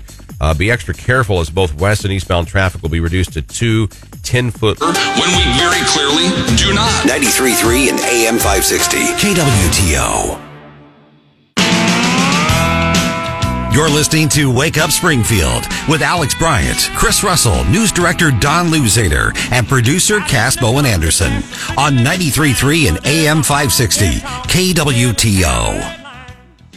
Well, as we do ramp up for election season, we've talked about it a little bit this morning already that we, we see the plan that's coming into place. So let's talk about that plan. We talked about it around the six o'clock hours and we'll, hit that again. So when we know that the election's coming up, we start seeing some national stories come up or it's like the playbook. The playbook comes off the shelf. Okay, here the Democrats say, all right, let's roll it out. Let's see. The new one we added in 2020 went, worked pretty good, guys. Let's go back with the pandemic. That seemed to work pretty good. I literally think they probably sit around and whiteboard this stuff. Do we want to do that one again? Well, now they're trying. So now Jill Biden has Ky- or COVID, has COVID, And I think they're excited about actually announcing that, to be honest with you. Um, we had a, we heard from KJP, Karine Jean Pierre, or Jean Pierre. I always say that wrong. Karine Jean you. Um, who talked about a new vaccine coming out sometime in September. So that, that's one of their checklist items. Um, we will begin to start seeing protests. We don't know when. Uh, some of them will be maybe justified. I don't know, but some of them won't, or they'll be over the top again. We'll have that happening in, in America again. That's all coming up. Right now, part of the plan is to obviously try to take Trump off the ballot. We're seeing that in some of the Democrat run states. Um, we are seeing an influx of immigration, uh, migrants coming over. The one good news about that is, is that we have a governor, Governor Abbott out of Texas, and DeSantis has done the same thing in, in some level, is busing these to these so-called sanctuary cities. If you remember right, as soon as uh, Joe Biden became president, one of the very first things he said was, we just talked about it last hour this last segment, was that basically we're going to open up the borders and no more of the border security. What am what else is in the plan here, Alex? There's more that goes to the plan about you know the, I don't know either. I mean, but there's more things that are out there, and one of them starts with how they the justice system, the Department of Justice, and how they went about with the riots on Capitol Hill back in January 6th, which by the way, this is all relevant again because of these indictments that's coming out against Trump. As we see, oh, there's the other part of the plan. That's what I was thinking of. Now, how they've lined, stacked up all these, and this is the new one, stacked up all these indictments so that they intercede with Super Tuesday Oh, yeah. or the primary races or whatever else is out there so that Donald Trump can't, cannot campaign. Yeah. I mean, this is all clearly is, is election interference at the finest level. It's the opportunity for the Democrats to actually maybe operate at some level or some capacity that the word police state that's been coming up a lot in a lot of conversations. And then when they hand out, uh, they hand out sentences for people who were for Trump who did something very bad. They should have never rushed into the Capitol like that. They should have stayed outside, done their protest and been done with it, but they got excited. They overreacted and they went in. And of course, we know what happened on January the 6th. But this, Well, the deal ahead. is, is this: Trump stirred up something because when you look at all that stuff, and you just laid out a great case. and When you look at thing after thing, like the first thing, well, okay, maybe that's just a little thing. Let it let it go. Well, okay, yeah, they did that, but it's okay. Yeah, but okay. Well, then when you just start lining them up, and you go, man, these Line people are just they are just doing whatever they can, Whatever they want. have to to keep power, to keep control. And when Trump comes with the mantra of he's for the forgotten man, he's for, you know, us, the average person. You know, when you have somebody fighting for you, when you start to see all this injustice all around you, and going back to even Hillary Clinton and the, the emails, like, you know, rules for thee, but not for me, the way they treated us during COVID, you know, where, Mm-hmm. you know, Nancy Pelosi saying you can't get your hair done, but she's going to do it. Gavin Newsom saying, busted. I mean, Gavin Newsom saying you can't go out to dinner, but I'm going to go to my friend's wedding. You know, um, Gretchen, Gretchen Whitmer up there in Michigan saying you can't go fishing on the lake, but my husband's going to try to sneak his boat in. you can't have church in your church on a Sunday morning, even if you do it as a drive-through or any kind of congregation. But it's okay to to protest on the streets about some other issue and be literally running over each other. Well, those are different though, Chris, because these are once in a generational deal with the George Floyd. That's what they tell us, right? I mean, COVID doesn't spread in the midst of you marching for racial injustice. That's the, but now at church, it would spread. Yeah. You know, Jesus can't heal you from that, but you know, the COVID. And so, but the whole thing is when all that was a part of people felt like Trump voiced what they, what they were feeling. I get this a lot, like on, you know, with our ministry, Alex Bryant ministry, and, you know, we do social media stuff and, and oftentimes people say, man, you, you put into words what I'm thinking, what I'm feeling. And when you do that, people start to look at you, um, as, okay, well, you, we connect on a level. And then, you know, the way we look at Trump is like he's our champion. And so now with all these attacks, you attack him. Whoa, bro. Cause like, just look at this, Chris. I want to, I want to point this out. So there was a poll, Washington Post poll over the weekend that showed, um, um, the polls for Donald Trump. He's at like 59%. percent Mhm. In April, he was at what? I think 54 or 44%. Maybe he's at 50, yeah, 59%. And, um, and, but then you go back to, you look at, um, where he's at. DeSantis went from like, um, 19% down to like 13%. From April to now, he's dropped in the polls. Trump has jumped 10%.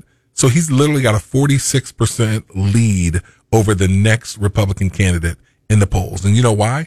Because those independents and those undecideds have said, "Oh, you, you're trying to you're trying to come after him too hard. Now I am mm-hmm. going to vote for him." See, he he's championing it, championing, and them. so they got to keep throwing stuff out at him or at his supporters. So what they do, yeah. So so here's this guy named Dylan Shakespeare Robinson. He tore down a fence at a rally um, in May 28th, 2020, outside of a police station in Minneapolis. Which again, we're talking about the George Floyd thing. So I get, I, I understand. This was a couple of days after the death of George Floyd, and he lit off a Molotov cocktail that ended up burning down the entire precinct. Dylan Shakespeare Robinson was given a plea deal by the by Joe Biden's Department of Justice, and he ended up being sentenced just four years in jail. Burns down a police station. Burns down a police station and gets four years. What did Joe Biggs Wait, do? I'm surprised they even charged the guy because I, I mean, I didn't hear the hear the story because I mean, I thought Oh, these I people just got it. off. I thought they just got off scot free because you didn't see him like there was no national news where direct, you know, arresting him. Mm-mm.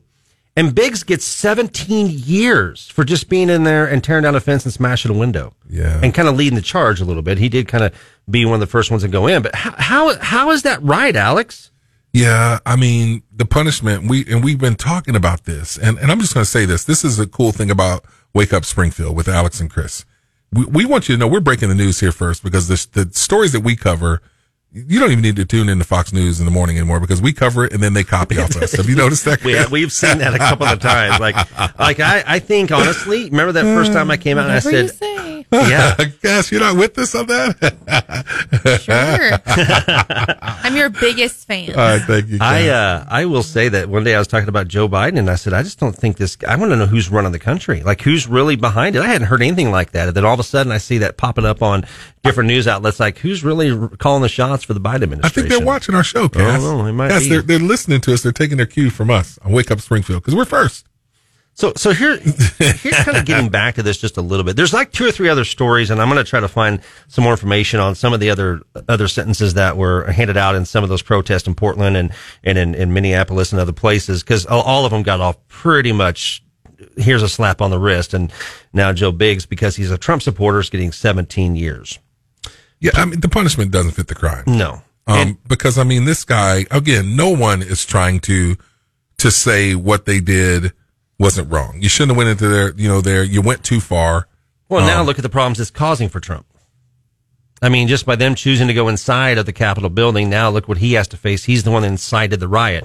When we've had so many other quotes of burn it down by Nancy Pelosi and, and all these other, you know, political uh, people. Madonna was saying things back then. All these different people that have showed up saying riot, protest, burn it down, all those. Yeah. And they got nothing. Nothing. Yeah. Well, and again, you know, we're not we're not advocating No, what not. happened on January We're not. 6th because some people went too far. These are adults that just, and I mean, I, I watched some of them, some of these Proud Boys that were censored, like, Hey, I just got too, too deep into politics. That can happen to any of us though. And, and I mean, I'm going to say this as a pastor. I talk to people all the time. I want you to be engaged. I want you to know what's going on, but I don't want it to consume you to where you can't think rationally and clearly. I mean, first and foremost, I am a, a Christian person and I'm a Christian man who happens to, you know, be a Republican and I'm defined by my, my life with Christ. And so for us, you know, mm-hmm. we, we should care. We shouldn't bury our head in the sand or keep our head up in the clouds, but we can't let the stuff consume us to the point to where we're not looking at our fellow Americans as, as humans. We just look at them as either Republicans or Democrats. If you're a Democrat, I don't like you. That's not the way it should be. No. Because that stuff makes us become an extremist. And so when you look at it like that, you see that this isn't fair. These guys shouldn't have gone as far as they did. Um, and some of the, I think for some of the Proud Boys, they're saying that they were using militant language all throughout their social media in their posts and then rhetoric of like war and stuff like that. Cause they got them for sedition, which, ah, I mean, that's a big, that's a big term there. big one. You know, however, this isn't fair. These guys are going to prison for 17 years. You know, they, the prosecutors were looking for 33 years. It's not right. I, I will say, talking about that, and, and when you look at some of these Proud Boys or, or Republicans who do prep, who do train, who do think about how they're going to protect their families if something goes down, if something changes, they do put a lot more effort into that. And you know, they may have some of the language down because they talk about it. They go out to the range with the guys and they do exercises and they do, you know, they go to places like um, Sound of Freedom and, and they, they, they train and they, they work on getting better. They learn how to, you know, save on food. They learn how to, uh, you know, do in some cases military formations and train like the military and get training and go to camps and those kind of things. So yes, the conversations that they're going to have just by their nature of life, which by the way is, is, is perfectly, it's actually a really good thing. Like more people probably should do this is, is going to cause them to have a different conversation. And if you're talking about what's on social media when it comes to verbiage or, or words that they use, Alex, it is going to sound like that. It is going to sound, but that's not nothing bad. That's just because that is the way they communicate. And if you're in the military, you communicate the same way. Yeah. I get that, you know, um, but this is one of those things where, you know, unfortunately, um, when you, if you can't curtail yourself and what you say in moderation, other True. people are going to look at an excess. And that's right. That's what they're trying to get Trump on. Is that a crime? I'm not saying it's a crime. It's unwise. Um, you know, um, I don't think that Trump was complicit in this at all, you know, cause Trump, if those are the words, he clearly said, Hey, I want you to be peaceful. Mm-hmm. So they're just going to throw out the fact that he said, I want you to go down there and peacefully protest. Yeah. You know, um, but you know, the, the, the bottom line is people are frustrated. We are. We're the forgotten man. Um, and we have to still, when we say words like fight, it means fight with our words, fight with our votes. You know, we're not saying go out there and start beating people down the streets or do anything illegal. We're saying let your voice be heard, stand up, um, be counted, um, be active, and don't don't quit, don't stop, don't let up. That's what we mean. Well, America, we appreciate you. We appreciate you listening. We do have a cool little story coming up next from Alex. He's going to talk about a new book coming out that details Biden's first two years. That's coming up at 735. And then a little bit later, regular show guest Gabe Pfeiffer is going to be in the studio with us. Also, Sheriff Roy Cole from the Greene County Sheriff's Department, all right here on Wake Up Springfield. 93.3 and AM 560, KWTO News. KWTO News Time is 729 in Springfield this morning. We have cloudy skies and we're at 70 degrees, some light rainfall in the area. And uh, that rain is pretty much just right over Springfield. Heavier cell just to the northwest of Springfield and also along Highway 60 over in Webster County. We're seeing some pretty heavy rainfall there. Now, the National Weather Service says we do have the potential for some strong to severe thunderstorms in the Ozarks again today. The National Weather Service says those storms should push through late this afternoon into this evening. Some of them may produce hail up to the size of quarters and damaging wind gusts in addition to heavy downpours. Much of the state, in fact, is under a level one marginal risk for severe weather today.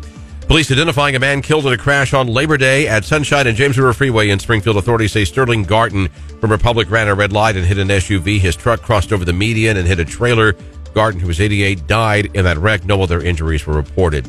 Look for reduced lanes and a traffic shift this week on James River Freeway near Campbell as construction work resumes. MoDOT says work will begin Wednesday night with the lane shift in place by Thursday morning. You're urged to be extra careful as both west and eastbound traffic will be reduced to two 10 foot lanes. And you'll also notice Springfield police helping with traffic enforcement in the work zone. MoDOT expects. Council. 93.3 and AM 560. The biggest thing is an escalation of rhetoric. KWTO. You're listening to Wake Up Springfield with Alex Bryant, Chris Russell, news director Don Louzader, and producer Cass Bowen Anderson on 93.3 and AM 560 KWTO. All right. You don't have to look too hard to see that, um, and President Biden is just struggling. I talked to people who were his supporters and, um, that voted for him and they're like, ah, I don't really want to vote again.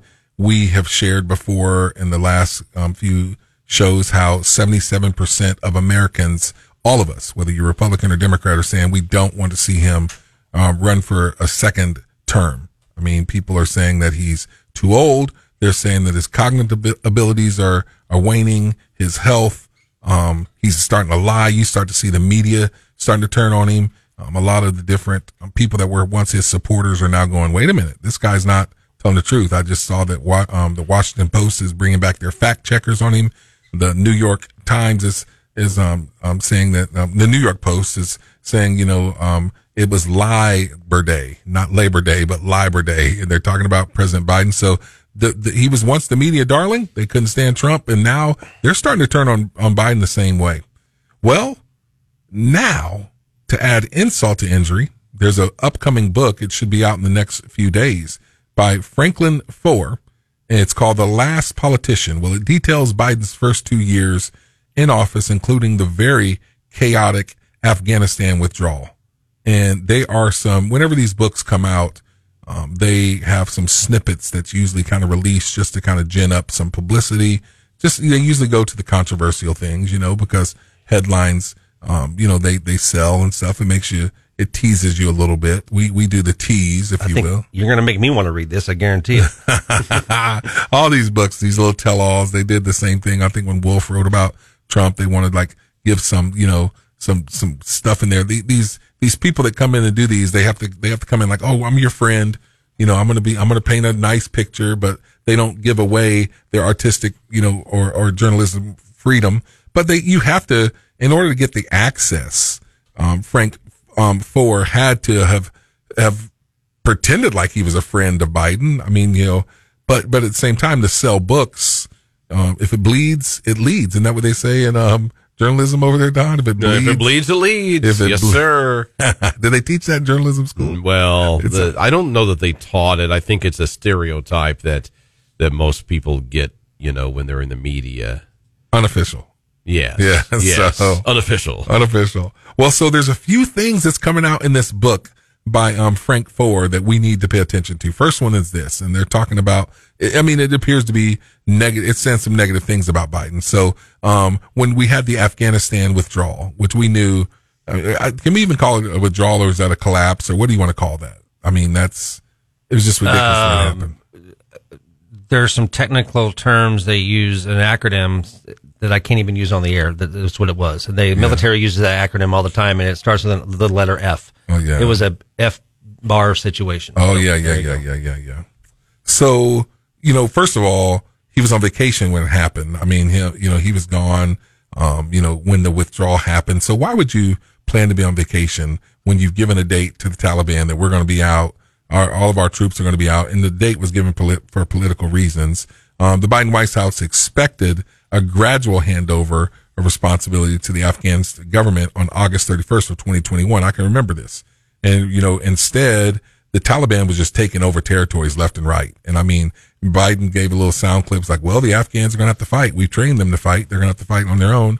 And then the next thing you know, the, um, the, the former Afghan president, um, Ashraf Ghani, he fled because the, the, the Taliban was just taking over territories. It's like without even firing shots, like the Afghanistan army that we had been training for years, they just laid down. They were afraid Hmm. to fight. They weren't, they weren't putting up anything. And so, um, yeah, the Biden White House didn't anticipate this and they were caught totally off guard. Not only was, um, Biden on vacation, but the White House, um, some of their officials were as well. Um, Biden was at Camp David. Secretary of State Anthony Blinken, he was in the Hamptons. Jen Psaki, um, the press secretary, she was at the beach with her family. And then we see on August 16th, 2021, the day after Ghani fled Kabul, um, a U.S. C-17 military transport aircraft filled with the evacuees took off. Remember the one of the last ones that go, and people were seen falling from the sky. You remember that, Chris? Mm-hmm, How could you forget that? Dude, it was the real deal, man. They just want to get the heck out of there. So when all this was going down, all the people on vacation, Jen Psaki, the press secretary, is on vacation at the beach. Um, Anthony Blinken, Secretary of State, he's in the um, he- he's in um, the Hamptons, and Biden is at Camp David, and you see people falling out of the sky, like literally falling out of the sky. Some of them were stuck in the landing gear. You know, they say there's stories of body parts that were just like there. And I mean, and, and Biden had said, oh, we're not going to have one of these rooftop evacuations and stuff, but that's exactly what we got. And so this is what Foer writes that in the thick of the crisis, that crisis there, Biden didn't have time to um, consume the news because he was on vacation. And I mean, he's been on vacation 40% of the time. Thirty-nine point five percent of his time. Actual, the number is thirty-nine point five. And so basically, when he just kind of looked That's up, like three hundred and some odd days. That's out of five hundred and. I did the math last week, so whatever that 585 active days, add 10 to it, so somewhere right around that that long he's been in office, and 360 something he's been on vacation. that's a lot of vacation. Mm-hmm. How much vacation do I get here? Tom? John, how many days do I get? I mean, that's what Uh, let me see. I believe there's a big fat zero attached What? to I that, get Alex. no time. but so that's a lot of time off, and you know he just caught off guard, and he said he was. Um, this book says he says we're getting killed, You know, he'd admitted he was frustrated to no end. And, um, you know, so much the commentary felt overheated to him. Um, he said to um, one of his aides, either the press is losing its mind or I am. I mean, maybe he knows he's starting to get a little bit senile over here. And so, um, I mean, it's just this guy, he expected to be the media darling. He didn't expect them to go off on him like that. And this book is telling a different tale. And so, you know, yeah, I can't wait to read it. Um, just to look at that. He knows they're getting killed. He's frustrated at his aides. The press is losing their mind. So here's another one. In the aftermath of Biden's ad lib in the Warsaw, remember when he said that was kind of saying that Putin needed to be overthrown. We needed a regime change over there. Mhm, mhm. You know, so he left for home kind of feeling sorry for himself is what, um, Foer says. He says Biden left for home feeling sorry for himself. He knew that he had erred, but, um, then resented his aides for creating the impression that they had cleaned up his mess. Cause that's what happens all the time, don't they? Oh yeah. Yeah. Guarantee that's what happens. And I and I still want to go back. I mean, this was fairly early on in his his his presidency, but I I'd like to know if how he was briefed for this and how he made the decision and did he really make the decision or was it forced upon him or what that looks like. And was he in a scapegoat and they knew that this guy was going to be done in 4 years and they didn't really care and just decided to do it anyway. There's so much more to this. I hope this book dives into that a little bit. Well, I mean, you know, they, they, they're sent out to clean up his mess. You had circle back Psaki, circle back. Well, let me just circle back and just Hmm. recant what the president said, you know. Mm-hmm. Um, you know, KJP, she's just like, well, I'm not going to get ahead of the president because she can't be circled back again. But so when, when he was calling for regime change with Putin and the, the, the aides had to clean up his mess, Foer said that rather than owning his own failure, he fumed to his friends about how he was treated like a toddler. Was John F. Kennedy ever babied like that? That's what he was reported to have said. That's kind of embarrassing. This is like your kids here, you know, like your youngest crying and whining about, how come I don't get to do that? My brother got to do that when he was older. This is the president of the United States whining and crying.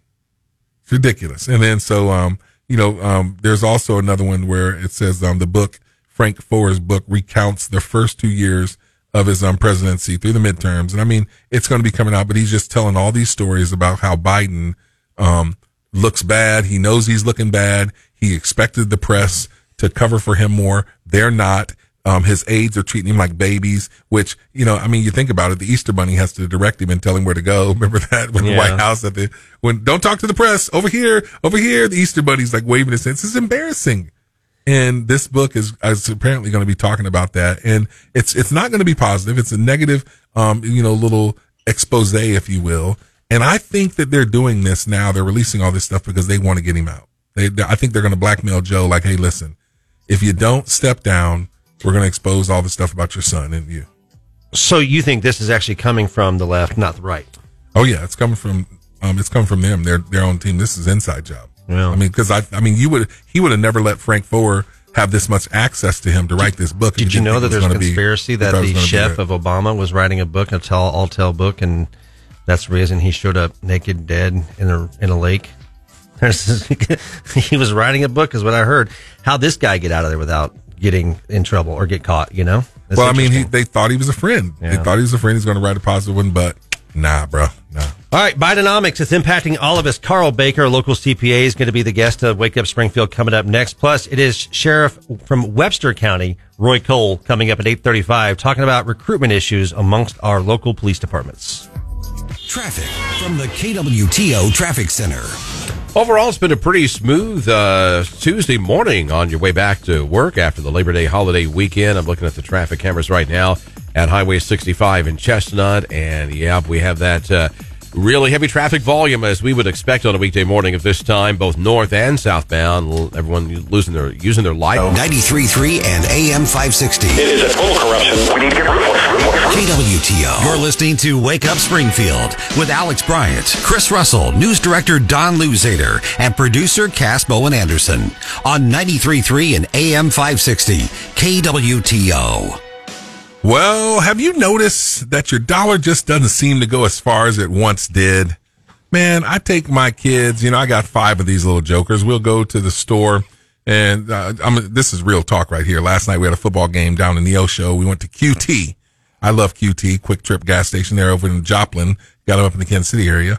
And I was just shocked at how little my dollar bought. And so I just noticed it all Mhm. around. My wife starts talking about at the grocery store how much she's spending. So, but A pres- Snickers bar can be close to three dollars sometimes. that's ridiculous. I remember when they were a quarter, but I don't blame Biden for that when I, you know, but anyway, but Bidenomics, you know, he, he is over the weekend, President Biden had an article, um, that he, um, put in, you know, Wall Street Journal and he's like talking about how, um, how wages are strong, how the market is strong, how wages are up, inflation is going down. And so I'm not an economist. I'm not even an accountant. I don't know about all this stuff, but I know some people who are. So I called my friend Carl Baker. He's a local CPA. He's the owner of Infinity Commercial Capital. Um, they provide long and short term commercial financial solutions for real estate investors and all that good stuff, residential, commercial. And so I was like, Carl, talk to me about this stuff. Let's talk about inflation. Let's talk about the economy. Um, let's dive into this, Carl. So when Biden makes this claim, well, first of all, welcome. Welcome to the studio. Welcome. Thank you, guys. Thanks for having me. I appreciate it. It's Good to have you in the studio. Yeah, it's good to have you in studio. Thank you. Looking dapper. You're the sharpest dressed man in here. Yeah, I like that jacket, dude. Thank you.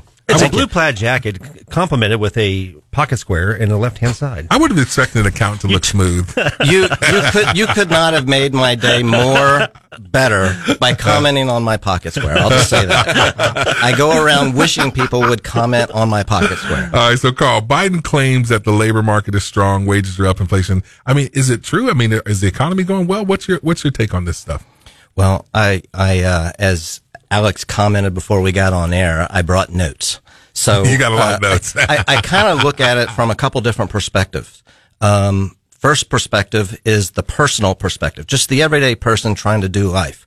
What's happening? We can have we can walk through some statistics, and happy to do that. But it's proven that inflation is up. Um, wages are not growing with inflation. You just mentioned costs are up. Those are all um, backed by statistics. Housing costs. What what are things that we care about? Housing costs are through the roof. Interest rates are causing those uh, those cost the, the cost of living to be higher. So from a personal, everyday man on the street perspective, nobody can say that the economy's uh, that the cost of living is easier now than it was two years ago. So when when they say that, I mean, you as a guy who deals with money, dollars and cents all the time, like you're surrounded by this stuff. You know, I mean, um, I think it was Jared Bernstein, one of um, Biden's um, economic advisors. He said when people are saying that they're better off um, now, or they're not better off now than they were two years ago, they're lying. You, and your response to that is, Yeah, I, I anybody that has any credibility, which I would not necessarily put myself in some of the levels of the people that are talking on the on the uh, the talk shows, but nobody is saying that things are better. Um, just all the facts are that cost of living on the things that we care about are are worse. Um, I have a bunch of statistics. Food cost of living is up five percent uh, compared to a year ago, and it's up quite a bit more. Uh, wages have not kept up with um, kept up with with the cost of living. So if your wages should if if inflation is five to seven percent per year for two years, but your infl- your wages go up three percent, then that's an actual net reduction in your wages. And there are statistics to prove that that's what's actually happening. I mean, so we feel like they're gaslighting us. They're just not saying the truth. They're just trying. These are not the droids you're looking for. Yeah, I, literally, no credible person is um, able to back up their their commentary with with statistics. Yeah. So how does that affect, you know, 'cause you, you deal with people's, you know, finances, you help, you know, plan and, you know, advise them. How does that affect a small business owner like you here in Springfield, Missouri? Like, you know, are people coming to you with their finances? Like what is, what's the impact to you? Well, uh, for a small business owner that is trying to advance their cause, one of the main things, one of the main ways they do that is they invest in their business. Sometimes they have to borrow in advance of the sales coming. And they do that in a number of different ways. They might use credit cards to, to advance their cause. They might get an SBA loan. They might get some other real estate loan. And all of that, the major impact, uh, the, the major factor in being able to do that is interest rates. Yeah, I, I you know, as I was, I talked about I went down to the Lakes region this weekend and it was crazy busy. I mean, traffic coming out of, of Highway 160, Highway 65 yesterday were absolutely packed wall to wall all the way back. I, I hit some traffic in Spokane all the way to Highlandville, dead set traffic and the same thing. Okay. Point of that is, is that America is still trying to live their lifestyle. What we're seeing is that disposable income has dropped, but revolving credit is going through the roof right now just to maintain that that vacation, that lifestyle that you wanted to do. Obviously, people were in, from the Ozarks or around the state were spending money in Branson this last weekend. Yeah, I, I don't think anybody is saying, uh, and I don't think, and I don't think anybody here is is thinking that uh, we're in the 1930s recession. Mm-hmm. So it's still okay. You're still able to have a life, but also I would say that people are hanging on to their cost of living. Their not cost of living, their standard of living. So, uh, But they're, but they're not paying down debt. but they're not paying down debt. Putting money towards right. retirement. Over the last three years, before the pandemic, um, there was a lot. the The economy was flush with cash. The government threw out a bunch of relief funds, which then caused there to be a superficial sense of uh, security. And so people continued spending. Now those relief funds are gone. The unemployment is still there. Some cost of living is increased. People want to maintain their standard of living. And so they're putting uh, all of their, a lot of their spending on credit cards. I, I hear that the average person has about fifty seven hundred dollars of credit card debt. I mean, was I don't know what that was a few years ago, but I mean, do we even know that? well, I, I don't have the statistic memorized, but I have read that credit card debt is higher now than it was a few years ago. I don't know. I can't put my finger on the number, but it is true that credit card debt is higher. Banks are, are, you know, continuing to, um, charge for, charge uh, quite a bit for credit cards and it- it's, it's pretty high still. we're feeling it. I mean, there's just, you know, when you look all around us, when you look at from the individual um, to the business, we're starting to feel it. How have you seen it, Carl, impacted um, with, like, say, even the commercial, you know, side of things? Um, what What are the businesses feeling? Well, so a couple things. Uh, as the economy starts to have more uncertainty, that translates, and there's a long dissertation that could be here, but it translates into tighter credit.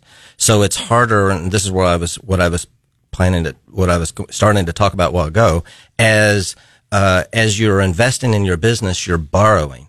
And if you can't obtain that credit in an efficient, economical way, then it's hard to invest in your business. So uh, you're either borrowing under under um, credit cards, which have you know 20% interest rates, or you're trying to obtain SBA loans. And when when credit is tightening, it's just hard to advance your cause. It's hard to to grow that to grow that. And if you do have it, interest rates are higher now than they were two years ago. So the very same debt, a, a two hundred thousand dollar mortgage now, uh, two years ago had an eight hundred and fifty five dollar payment. Now that very same debt payment is something like fifteen hundred dollars. No, we, we we had a mortgage broker in the other week, and they were talking about that exact Mhm. same thing. Um, I mean, that's just going to just continue to affect because if people, I'm not going to buy a house like now. I mean, you know, like who go, who's going to want to go out and buy a house right now? Um, well, if if people aren't buying houses uh, unless they're in a situation they can't control, you know, they had an opportunity to move from Kansas City to Springfield or vice versa, they're going to buy a house. But people aren't generally just upgrading. It used to be a thing. I put some statistics together. It used to be a thing. You you got to a point in life where you have a $200,000 home, but you've got new kids and you're growing, you need more space, so you buy a $350,000 home. Two years ago, that upgrade would have gone from $811 to 1400 now Wow. that would have gone up to $2,400. Are you kidding? That's just so, so yeah, just to upgrade two years ago, it, it cost a thousand dollars more mm, than it would have two years ago. Well, this is the deal, man. Bidenomics is not helping us. We know that. Thanks, Carl Baker oh, from thank you. Infinity Commercial Capital. Check him out, www.infinitycomcapital.com. Thanks for coming in, Carl. Oh my goodness, thank you.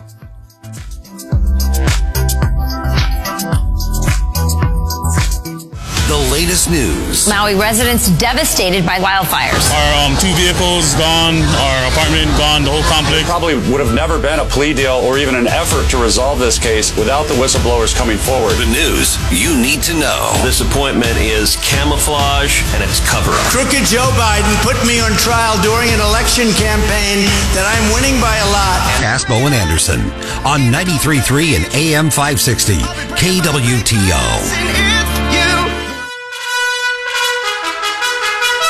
It's time for today's top three. Hi-ho, KWTO, away!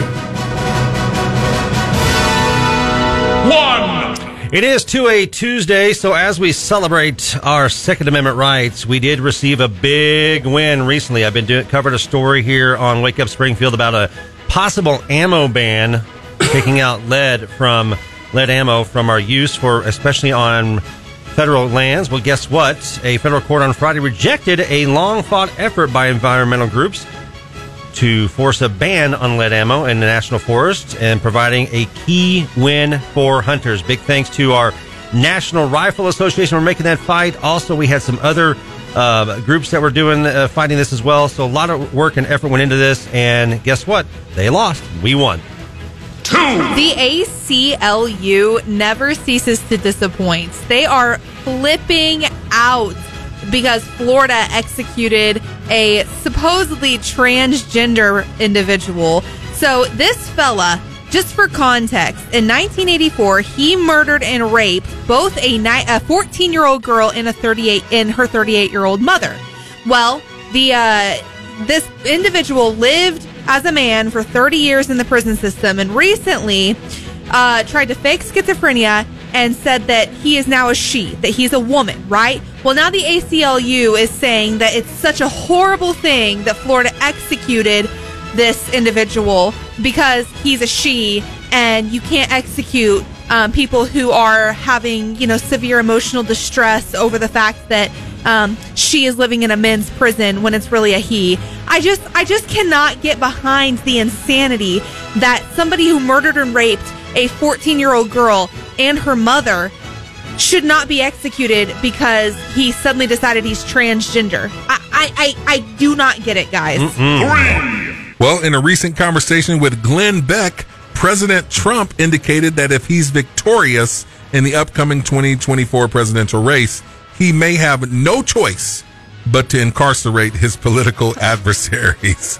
I have no choice. I have no choice. Um, but this statement comes on the heels of his belief that his political rivals have shown similar intentions towards him and some of his um, close friends. So Beck reminded Trump that during the 2016 campaign, he actively promoted the chant, lock her up, lock her up, lock her up. That was in reference to Hillary Clinton. But then when he became president, he took the high road saying, we don't do that in America. That's just not the right thing to do. Well, now that the Democrats are showing they are willing to play dirty and do whatever they have to to stand power, Trump said he may definitely have to lock them up because we don't have a choice since they're doing it to us. That's Don't the be Donald. rude. Suburban women, will you please like me? Crazy stuff there. Crazy stuff. Yeah, no, I agree. And uh, you know, when we look at when we look at different things that are impacted across this country, I mean, he has done it by the book. He took the high road, and now they're coming after him with the plan. I'm calling it the plan, and I'm I'm definitely going to be. I, I started taking some notes in here, Alex, and I'm thinking about what the plan is and what they want us to forget, right? And by by putting this plan in place, and I'm going to be diving into that, but that's exactly what he's going to have to do. Now, the good news is is that right now we're we know that uh, Congress is about to go back in session, and they've got some some budget bills to approve, and we have some candidates who or some representatives who are saying that they are not going to be voting unless we see some sort of impeachment hearing come out of this. Yeah, I mean, remember, Congress has the power is they control the money, and so you know you tie things to money, and so but the, the so that's the good part of it. The bad news Mm-hmm. is it just seems like Republicans are just so splintered and fractured. I mean, you know, um, Margie Taylor Greene, she she just That's doesn't. her. That was who it was, yeah. that's the thing. She just is so is, is she too much of an extremist? Like a lot of Republicans don't even want to play with her because sometimes if you get so extreme, you just lose reason. If you just allow just your frustration, your emotion to, to carry you, and she can dig her heels in the sand. Yeah. And you know, so will we not get some positive movement in Well, one area because she wants to be, you know, that way in the other area? Who knows? You know, we were talking last hour about Bidenomics a little bit, and we had uh, Kyle Baker. What, Carl, Carl Baker, Carl Baker. Thank you. Thank you. I already forgot his name. Carl Baker is here, a buddy of yours, and really good information. And one of the other things that's being impacted right now is the cost of, of college. You know, we did see tuition rise a little bit at Missouri State. And again, I've kind of alluded to maybe that's possibly because we see that, you know, people can't travel as far. They can't get their kids to the expensive schools. And, and here in the Midwest, we do have a, a little lower cost of living, I would say on average, but you know, that doesn't impact interest rates. Interest rates are interest rates when it comes to like credit cards and, and mortgages. But the average tuition at a U.S. private colleges grew by about 4% last year to just under 40 grand per year. Now, my daughter is in Belmont in Nashville, Tennessee, and that's about what we're paying for her to be down there. Do you know what what's this? I, I don't know what the price difference is between that, but OTC, those kind of programs, and and some of the stuff that they're doing. You know, we had Hal Higdon in last week, Alex, and that and you kind of talked about it too. And of course, you teach over at Evangel. We may see a lot more families urging their students if they want that secondary education or that that higher education, they're going to have to stay local. Yeah, I mean, when you think about the programs for those schools like OTC, when they do the A plus program, which if you are a good student, you you know you keep a, a mm-hmm. good GPA in high school and you volunteer like 50 hours, you can go to community college for free for those two years. Now, I've been telling people this for years. I am a big proponent of higher education. I have my you know undergrad two degrees. I have my master's degree. I'm working on my doctoral degree. I'm at AGTS, Assemblies of God Theological Seminary. I love Evangel. I graduated from there. I'm an adjunct. I love Evangel. However, it's not for everybody. I mean, you know, because if if a if a family is struggling, you know, they don't have just the the money to go. Now they give a lot of scholarships at Evangel. Um, you look at some place like Hard Work U, that's where Cass went. But you know, if a student is is the average student, they want to be a teacher. I don't suggest you go to Evangel for four years and take out loans to make a job where you're not going to be able to pay them back like that. Go to OTC for those two years, and then you can go back to Evangel and get your degree the last two years. There's ways to make it affordable, Make it affordable. for you and your family. You got to figure that out. I mean, the average cost in state is ten thousand five hundred. So, I mean, there's a big difference between out of state big schools versus what you can get at OTC or some of the state schools. So, something to consider. I know that I I know that. Well, there's a whole other conversation we don't have time to get into right now, but we do need to talk about it at some point. If Biden is able to get his student loan debt forgiven by some chance, I mean, is, is he buying boats, and how does that Yeah. help or hurt That's our all economy? that it is. He's That's just buying boats. That's all he's trying. And, and, and actually, he's trying to buy boats because it's not going to be upheld in the court of law. All right, we got our regular guest Gabe Pfeiffer coming up next, plus 835 Sheriff from Webster County Roy Cole here to talk about some issues going on with recruiting crisis in law enforcement. Traffic from the KWTO Traffic Center. Well, some roads went around the Ozarks this morning from that rain that has fallen around the area. We do have uh, a non injury crash that's being reported in Springfield. Americans. Someone do something about it. 93.3 and AM 560. KWTO. You're listening to Wake Up Springfield with Alex Bryant, Chris Russell, news director Don Louzader, and producer Cass Bowen Anderson on 93.3 and AM 560. KWTO. Well, we're back here. We have Gabe Pfeiffer, friend of the show, current guy, comes on from time to time. How you doing this morning? I think he just dropped off the Oh, line. we dropped you I'm off. going to get him back. Okay, well there you go. Well, I'm I'm looking forward to talking with Gabe. There's a lot of stuff I want to talk to him about. If you're listening, Gabe, we're going to talk. We're going to try to run the gamut over here. We're going to talk about. Um, we're going to start with Joe Biden and the in the, the family crime syndicate. I want to get your thoughts on that. I want to get your thoughts on um, DeSantis. Uh, I, Chris, we talked about this yesterday, and you and I started to mention it a little bit. Governor DeSantis, he was um, Biden went to visit him after Hurricane Idalia, and um, man, it was all set up. You know, the you know their people had been meeting. Um, you you had DeSantis' team; they were running with Joe Biden for a couple of days there on Wednesday and Thursday. They they looked at the area that they wanted to survey together, and it was all indications that President or that um, Governor DeSantis was going to meet with Joe Biden. But then, yet when President Biden gets down there, he blows him off. Stands him up, does he? Yeah. Who do you think that speaks more of, like DeSantis or President Biden? I mean, that put politics in between people's safety and their well being and those kind of things. So, Yeah, it's a little bit disappointing there. So I guess Gabe Pfeiffer, you're on the line there, Gabe. I am. Good morning, All right. guys. Good morning. Good to have you. How's it going? Pretty good. So, hey, well, let's jump right into this. Um, appreciate your time. We're talking about this. So, after Hurricane Idalia, um, Governor um, DeSantis was supposed to be hosting President Biden down there, and um, you know, Biden, had, you know, they worked with his, his team. The White House had been working with the governor's people. They had surveyed some land. They had agreed upon a place they were going to go, and then Governor DeSantis blows off President Biden. Who's who's that speak worst of, Biden or DeSantis? That's a good question. I mean, it, look, it, when the when the president comes to uh, to deal with your your uh, situation, you you have to at least do the polite thing, do the statesman-like thing, and and take the meeting. Um, uh, now, uh, Biden, uh, I'm I'm trying to think of the uh, the amount of time it took him to get here. I don't I don't think it's actually that uh, unreasonable in uh, in uh, contrast to what he's dealing with uh, with Hawaii.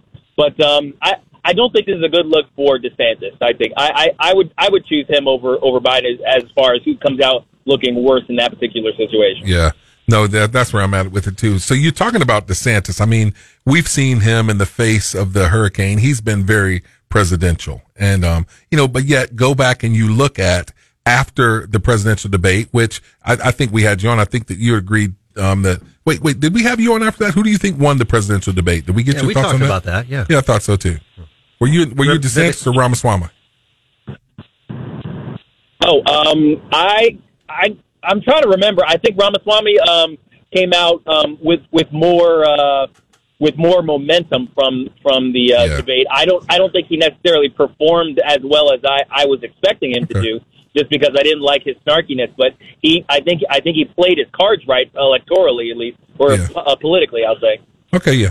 Well, so after the debate, you know, I mean, first of all, you go back to April when before DeSantis even got in the race, everybody's like thinking we're all excited, we're all jazzed. He was polling at 24%, and I think Trump was polling at about 48% there. Um, double his lead, but it was, you know, it was double what he was polling at, but it was closer. And after the GOP debates, after Trump has been indicted 913 times, actually 91, 91 times, but his, his lead now is extended. Trump's at polling at 59% and DeSantis has dropped to 13%. That's a 46 point lead. What do you take on that? Where, how, why did that happen? It's a combination of, of three things, I think. I mean, one is, and, and I'm going to go from least to greatest effect. Uh, I think the, the least effect, but still significant, is uh, DeSantis' personality. I think uh, people were expecting a sort of different DeSantis than they got. Partially, that's that's due to just the way uh, media portrayed him at first. You know, they they expected more of a fighter just because all the clips we saw was of him smacking around the media, and which we liked. Uh, but the thing is, DeSantis is kind of a boring guy, just in general. Like, I, I, I think the, the more the more you see of him, the the less you get that that sort of electricity that you really want out of uh, basically what he was billed as, which was kind of the the cleaner Trump. Um, so uh, he's he's not his personality wise, he's not wowing us the way uh, I think voters in, initially thought he would. Yeah. Uh, second, second, I think is uh, the the campaign itself. The way that campaign is being run is terrible. They're spending too much money. They got too much people. The communications department is kind of a mess. It's I, I don't think they're they're performing the way they ought to. All right. And then uh, last, I think, is just the the uh, the, the indictments are are definitely helping Trump in a way that the DeSantis campaign could never have expected.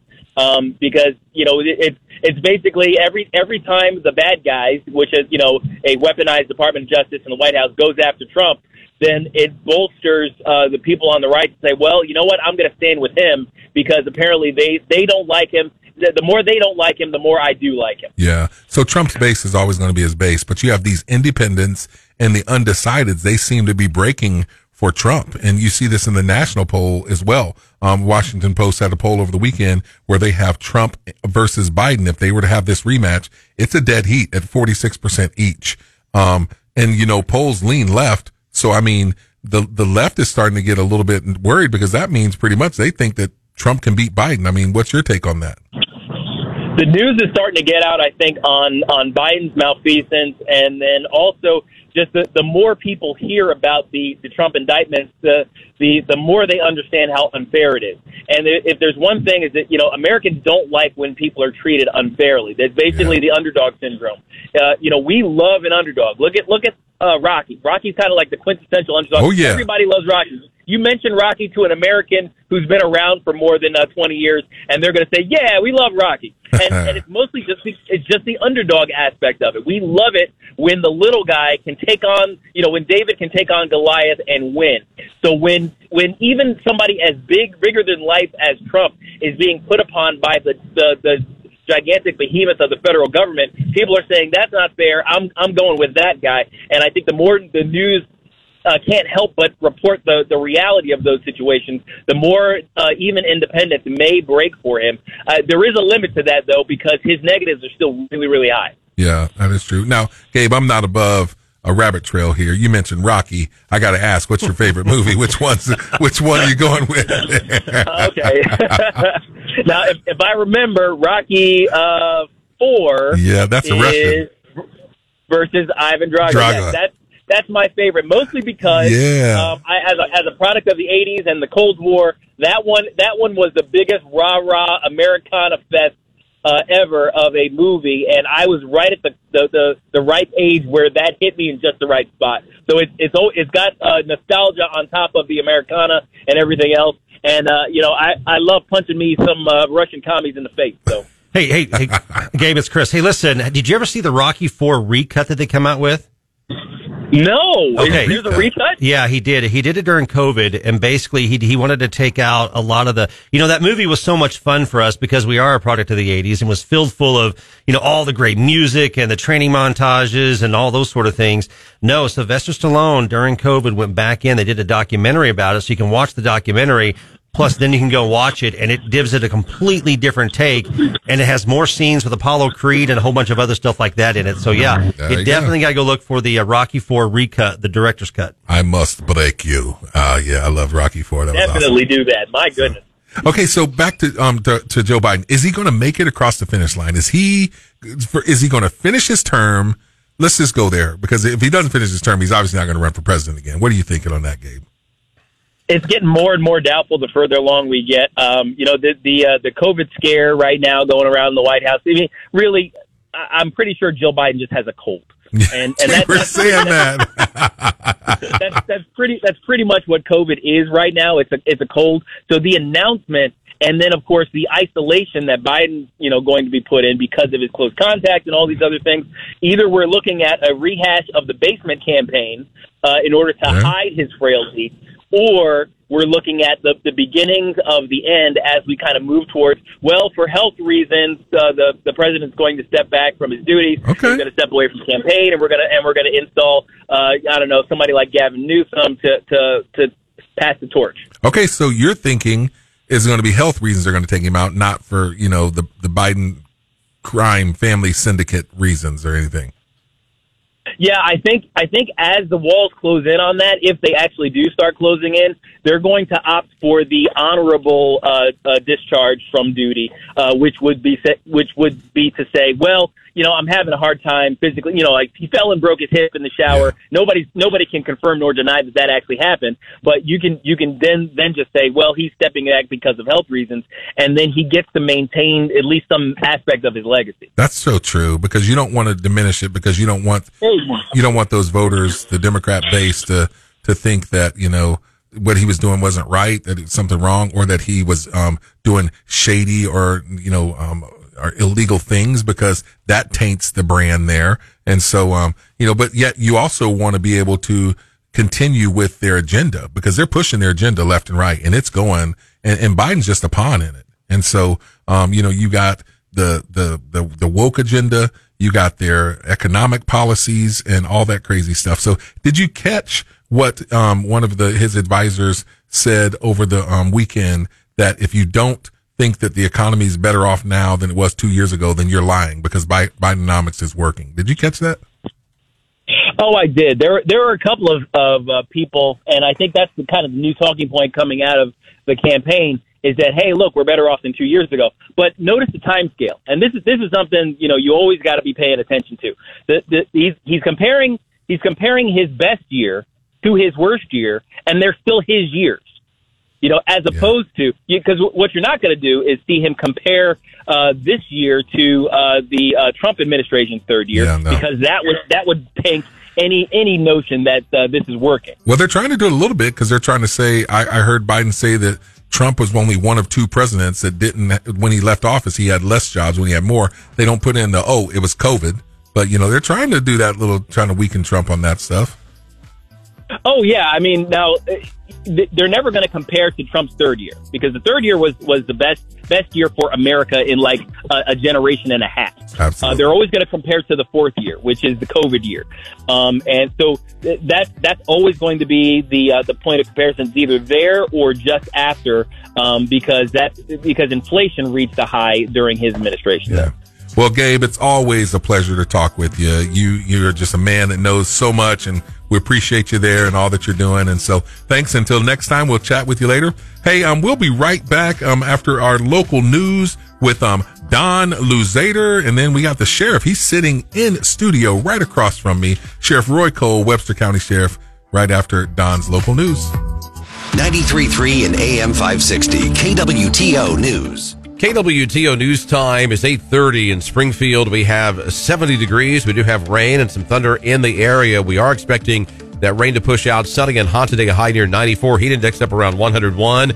And then we do have the potential for some strong to severe storms in the Ozarks later this afternoon into early this evening. The main threats there would be some hail the size of quarters and damaging wind gusts in addition to some spots which could receive some heavy rainfall out of this. The Missouri Department of Elementary and Secondary Education has come up with new standards for social and emotional learning. The standards are called MO Core Skills and are aimed at improving behavior in school and providing students with teamwork and collaboration skills for the workplace. Public comment on the standards is open until September 15th. The State Board of Education will review the comments at its October meeting.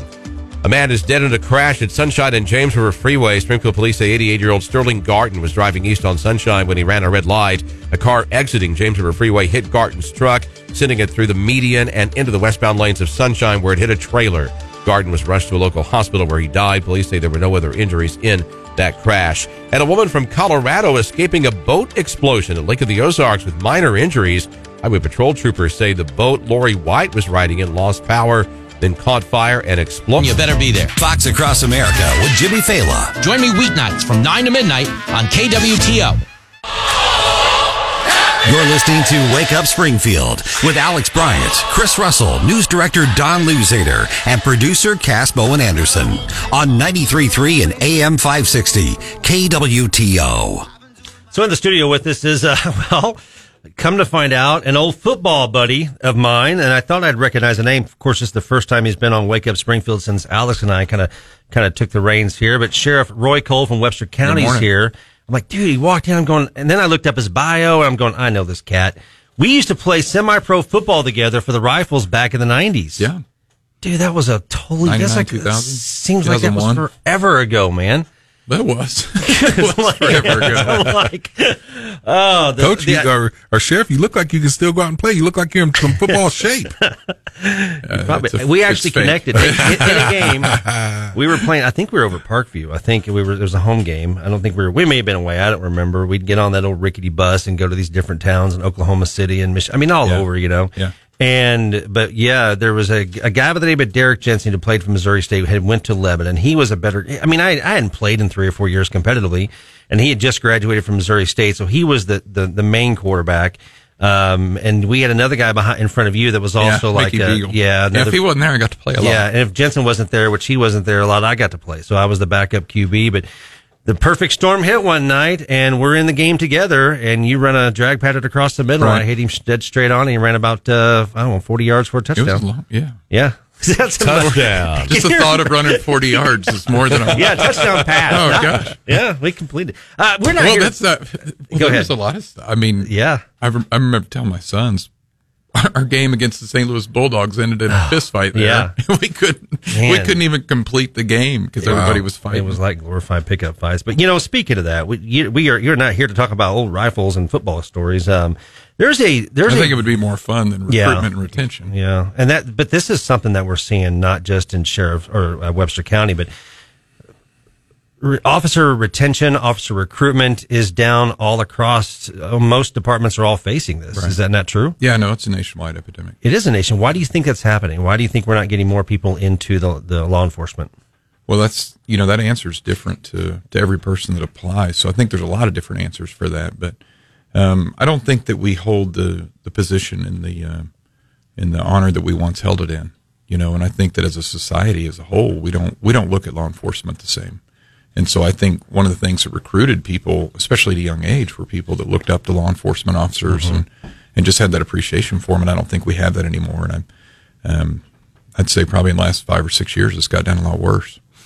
Where do you think that's from? Just the the uh, well, hold on a minute. I, I see I see some positive things come out of some of our law enforcement officers. a I've seen I've seen the community step up and do some things for them, and then of course um, I, I've seen some of the cool things that they've done to give back. I mean, there's a lot of really. I think we're a little more protected from that type of an environment than as, as if you go to a Well, we are here. defund Yeah. the police state, Sure. you know that kind of a deal. But yet still, it is impacting the amount of people who decide to get into law enforcement. Well, I'm going to say this though. Well, too, it, no, so, so there's a lot of different answers to that question. There's a lot of them.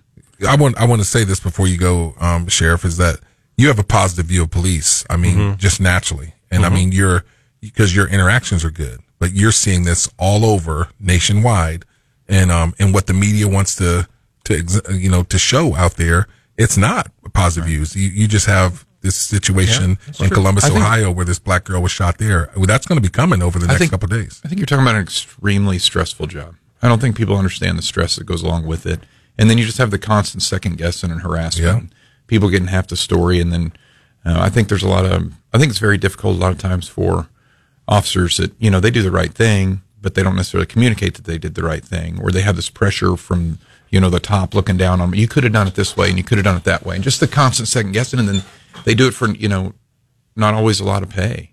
And so they're trying to put food on the table for their family and just carrying this an abundant amount of stress and then constantly, you know, under threat of some type all the time. It wears you down and puts them in bad spots and it's it's a pretty difficult job. it's the media that's trying to really play play this out to because I mean that's the thing. It's like we in this area and I mean we have a positive view of police. I have mm-hmm. several of my cousins that are police officers and mm-hmm. they can't they're counting the days down until their retirement.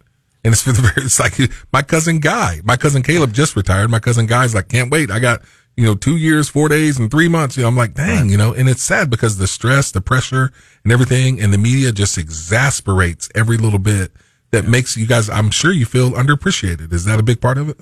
Well, I think that is. I think that a lot of the guys go into it. They want to feel appreciated, and they don't necessarily feel it, and that goes a long way. I think they feel just constantly second guessed all the time, and I think that wears down on them. But um, I still believe it's one of the most honorable professions that there is, and So one of the do we- most important we- things that we do. How do we recruit into it? So I know, like as a sheriff, uh, or uh, as a kid, you were part of the uh, the cadet program, weren't you? Yeah. So is there other cadet programs out there today? Is that something that we need to be looking at? Yeah, a lot of the do we- different bigger agencies do, and uh, we we've started one up this year too. And I and I need to put a disclaimer: Webster County's done very good in terms of recruitment and retention. We've been we've been very blessed in that area. But Mhm. I also teach at the you know the Drury Police Academy, so I get to see how quickly uh, these these uh, I always call them kids, but these these guys going through the academy, guys and girls going through the academy, they get picked up quick. Mhm. You know, so in a matter of just a few weeks, most of them already have a job or at least have a real good foot in the door with the job.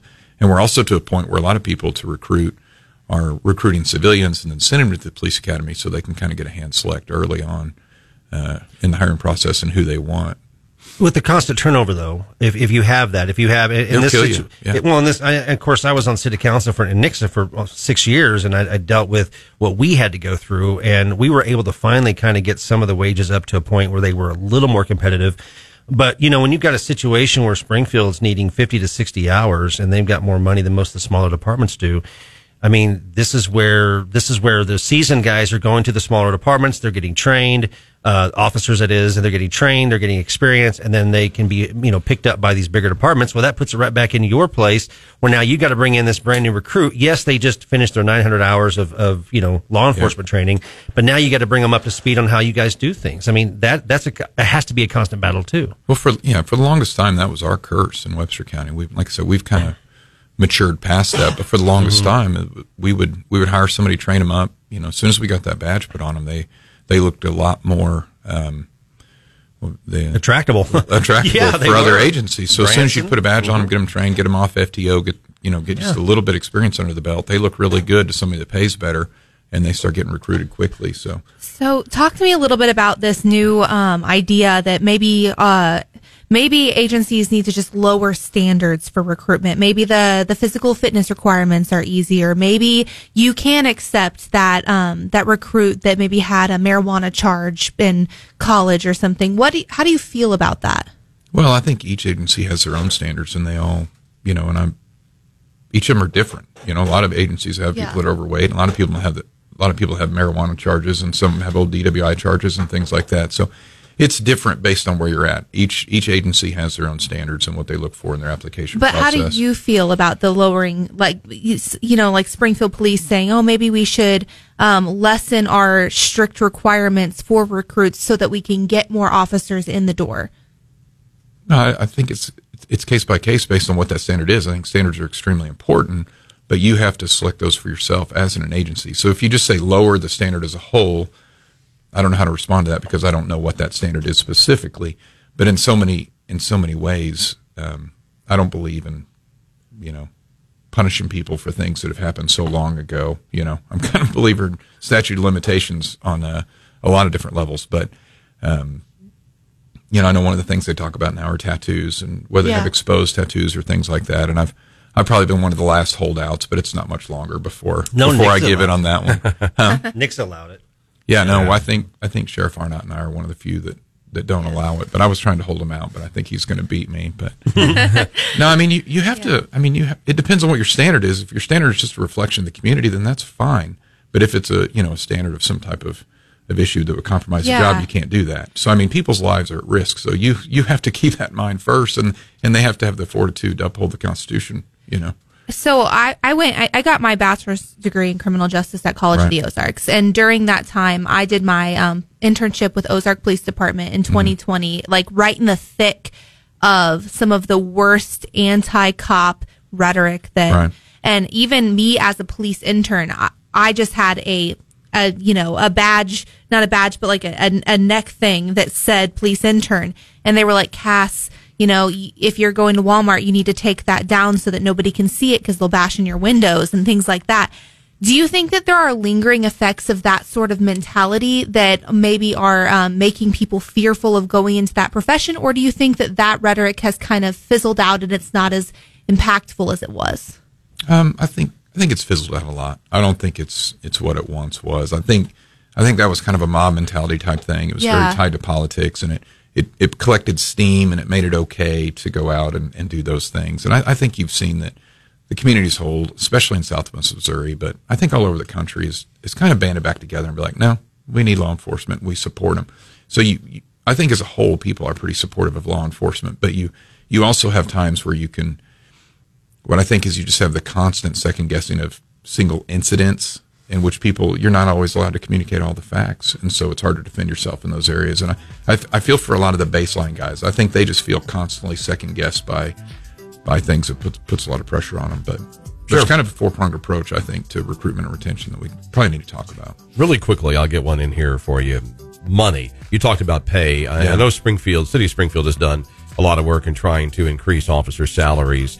Uh, how are you all doing in Webster County? I know it's tougher in a smaller uh, community. is. It's a lot uh, harder. to, to be competitive. Yeah, it is a lot harder. And I think that's what I was kind of referencing. You know, you have kind of a four pronged approach, or so that's the way I've always explained. it. You've got, you know, your pay, retirement, your benefits, and you just have the culture as a whole. For you to be competitive in the, the marketplace for law enforcement, you've got to at least be really competitive at two of those. You got to sell so- your culture. Yeah, you really do. You have to. You have to. Uh, um, people have to understand your culture and buy into it, but then you also have to have the the real world benefits like money, so people can afford to actually do the job. Because I think it's kind of a labor of love. A lot of people don't go into it for the money, right? But they still need to be able to put food on the table. Well, and and for their I, I family. know, I know some of that culture. I know that some of the officers they go to some of the smaller towns. Well, they want to go where the action's at. And I know that sounds. I know that sounds bad, like they're looking for bad things to happen, but they do enjoy that. It's like Well, a firefighter sits around and they just they're, they're waiting for that that tone to come out, so then go fight a structure fire when we know that's a bad thing, right? Right. But it's the same concept. So Well, it's kind of everybody's way of fighting evil. Yep. Sheriff Cole, thank you so much for coming in today. We appreciate you very much. I'd have you back on uh, again in the future. If you have any more updates on that or any other great ideas, we'd love to hear about that. Um, and maybe we can get a football out later. Alex, you got one in the car? good. We can play a little Ah. catch. All right, traffic updates next, right here on Wake Up Springfield.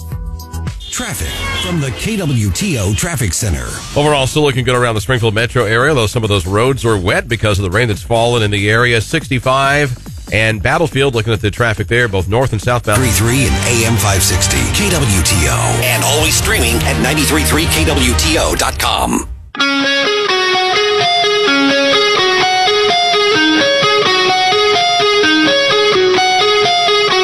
You're listening to Wake Up Springfield with Alex Bryant, Chris Russell, news director Don Louzader, and producer Cass Bowen Anderson on 93.3 and AM 560 KWTO. It's time for The Morning Dump.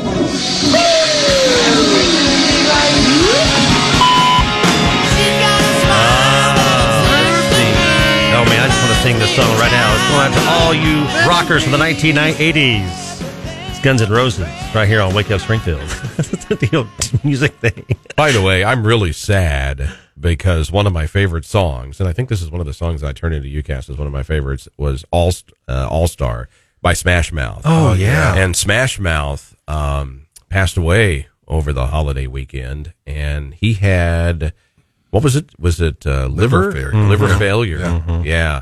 So anyway, just um, um, I, I loved Smash Mouth for what it's worth. Hey Don, we had our fantasy football draft on Friday. How did you like your team? It's our office uh, draft. I did not draft.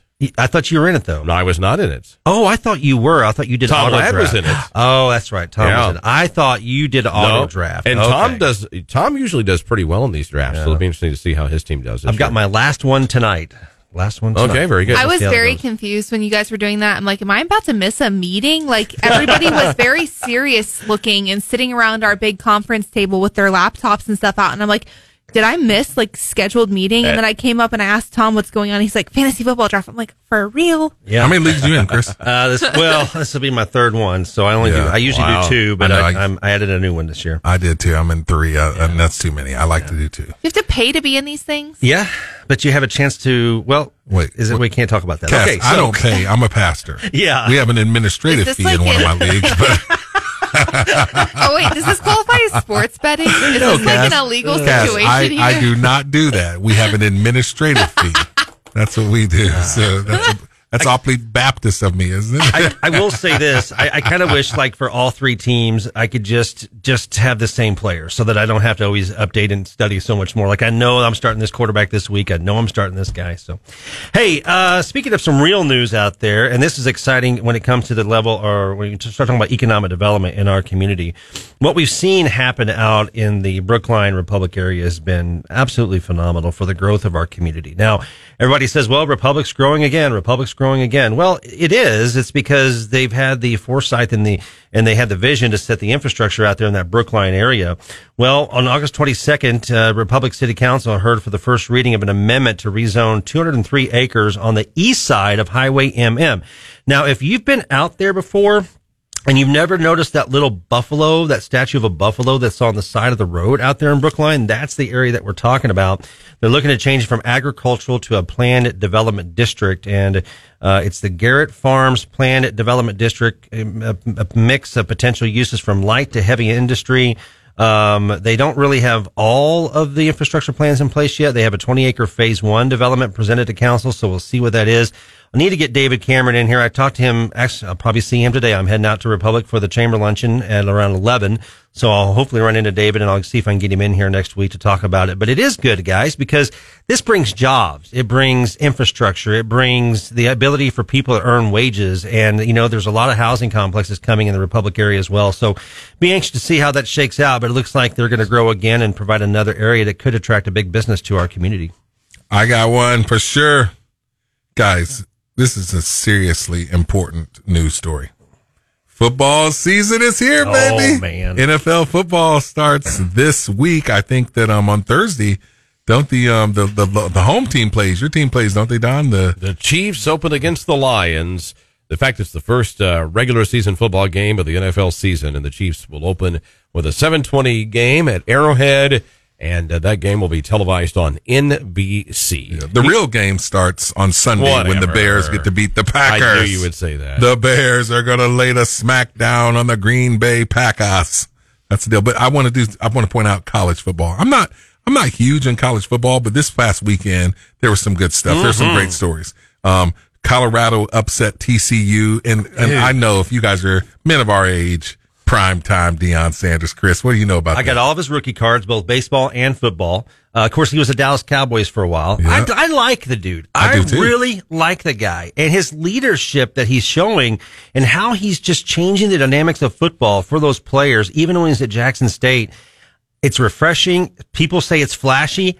I like it. It's swagger. He has he has the culture of swagger, Mhm. and dudes want some swagger. You know, all the guys that all, all over look at Andrew Tate on social media because this guy's talking about money, Mm-hmm. women, being a man, being an extra, and young dudes like swagger. Mm-hmm. And there's something about that a dude who can talk the talk and then go out and walk. The Why do you think we like Stephen A. Smith on ESPN? Why do you think we like Swagger. these guys, right? We liked Michael Irvin. I mean, these guys just tell it how it is. Deion, Deion had one of the all-time greatest commercials in the history of commercials. Remember when he went from um, San Francisco to the Cowboys, and Jerry Jones is recruiting. There's a Pizza Hut commercial, and he's like, "Hey, Deion, so what do you want to play, offense or defense?" Both, both, both. So what's going to be Deion? You know, of 15, 20 million? Oh, both. Did you see that commercial? if you a watch commercial. any football this weekend or sports or even just any TV, did you see that commercial that came out? Uh, it has Dan Marino, Emmitt Smith, Randy Moss, and these guys are sitting on the couch eating potato chips. Says, "Hey, let's come out of retirement." I didn't. You see didn't that see one. that? No, I didn't one. see you that got to look at that one. I- and it's like it shows Emmitt Smith over there on the bench. He falls asleep. D- Dan Marino gets to delay a game because he's out there. he's, That's funny. he's trying to look up his wrist, and it reminds me of you. He's he's trying to look up the plays on his on his wristband, you know, Yeah. and he can't read it, so he has to get his glasses out. Oh, I got to see that. I'm going to go on YouTube that. But listen, speaking of games, I stayed up entirely too late last night. Oh, you watched it? I did. I had to watch it. Duke and Clemson. I mean, good night. Um, Duke upsetting Clemson 28 to 7.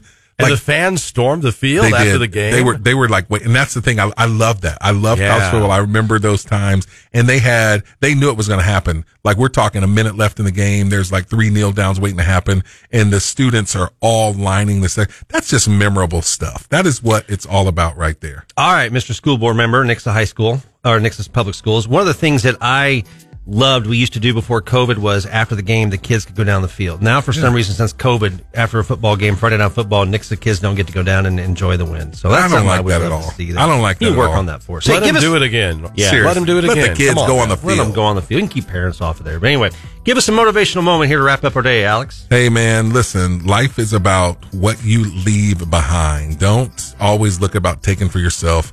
What are you giving? Give to other people first before you're looking to be um to, to receive. That's just the beauty of it. It's a golden rule, whatever you want to look at it. So be kind, be nice, be generous. Word. Tomorrow, we have the brother of Dr. John Forsyth from Cassville. Richard Forsyth is going to be in the studio in the seven o'clock hour. We're going to get a big family update about what's going on with the Dr. John Forsyth case coming out of Cassville. You don't want to miss that. It'll be here in studio tomorrow, right here on Wake Up Springfield. Gary Nolan's next. Have a great day, everybody. KWTO with Wake Up Springfield. Unfortunately, the Republican brand has been hijacked by this kind of chamber of chamber of commerce mentality that thinks, hey, if we can just offer enough targeted incentives to enough companies, we could be successful. We need to go back to focus on the big Republican principles of reducing government, of cutting the tax burden, and growing the state.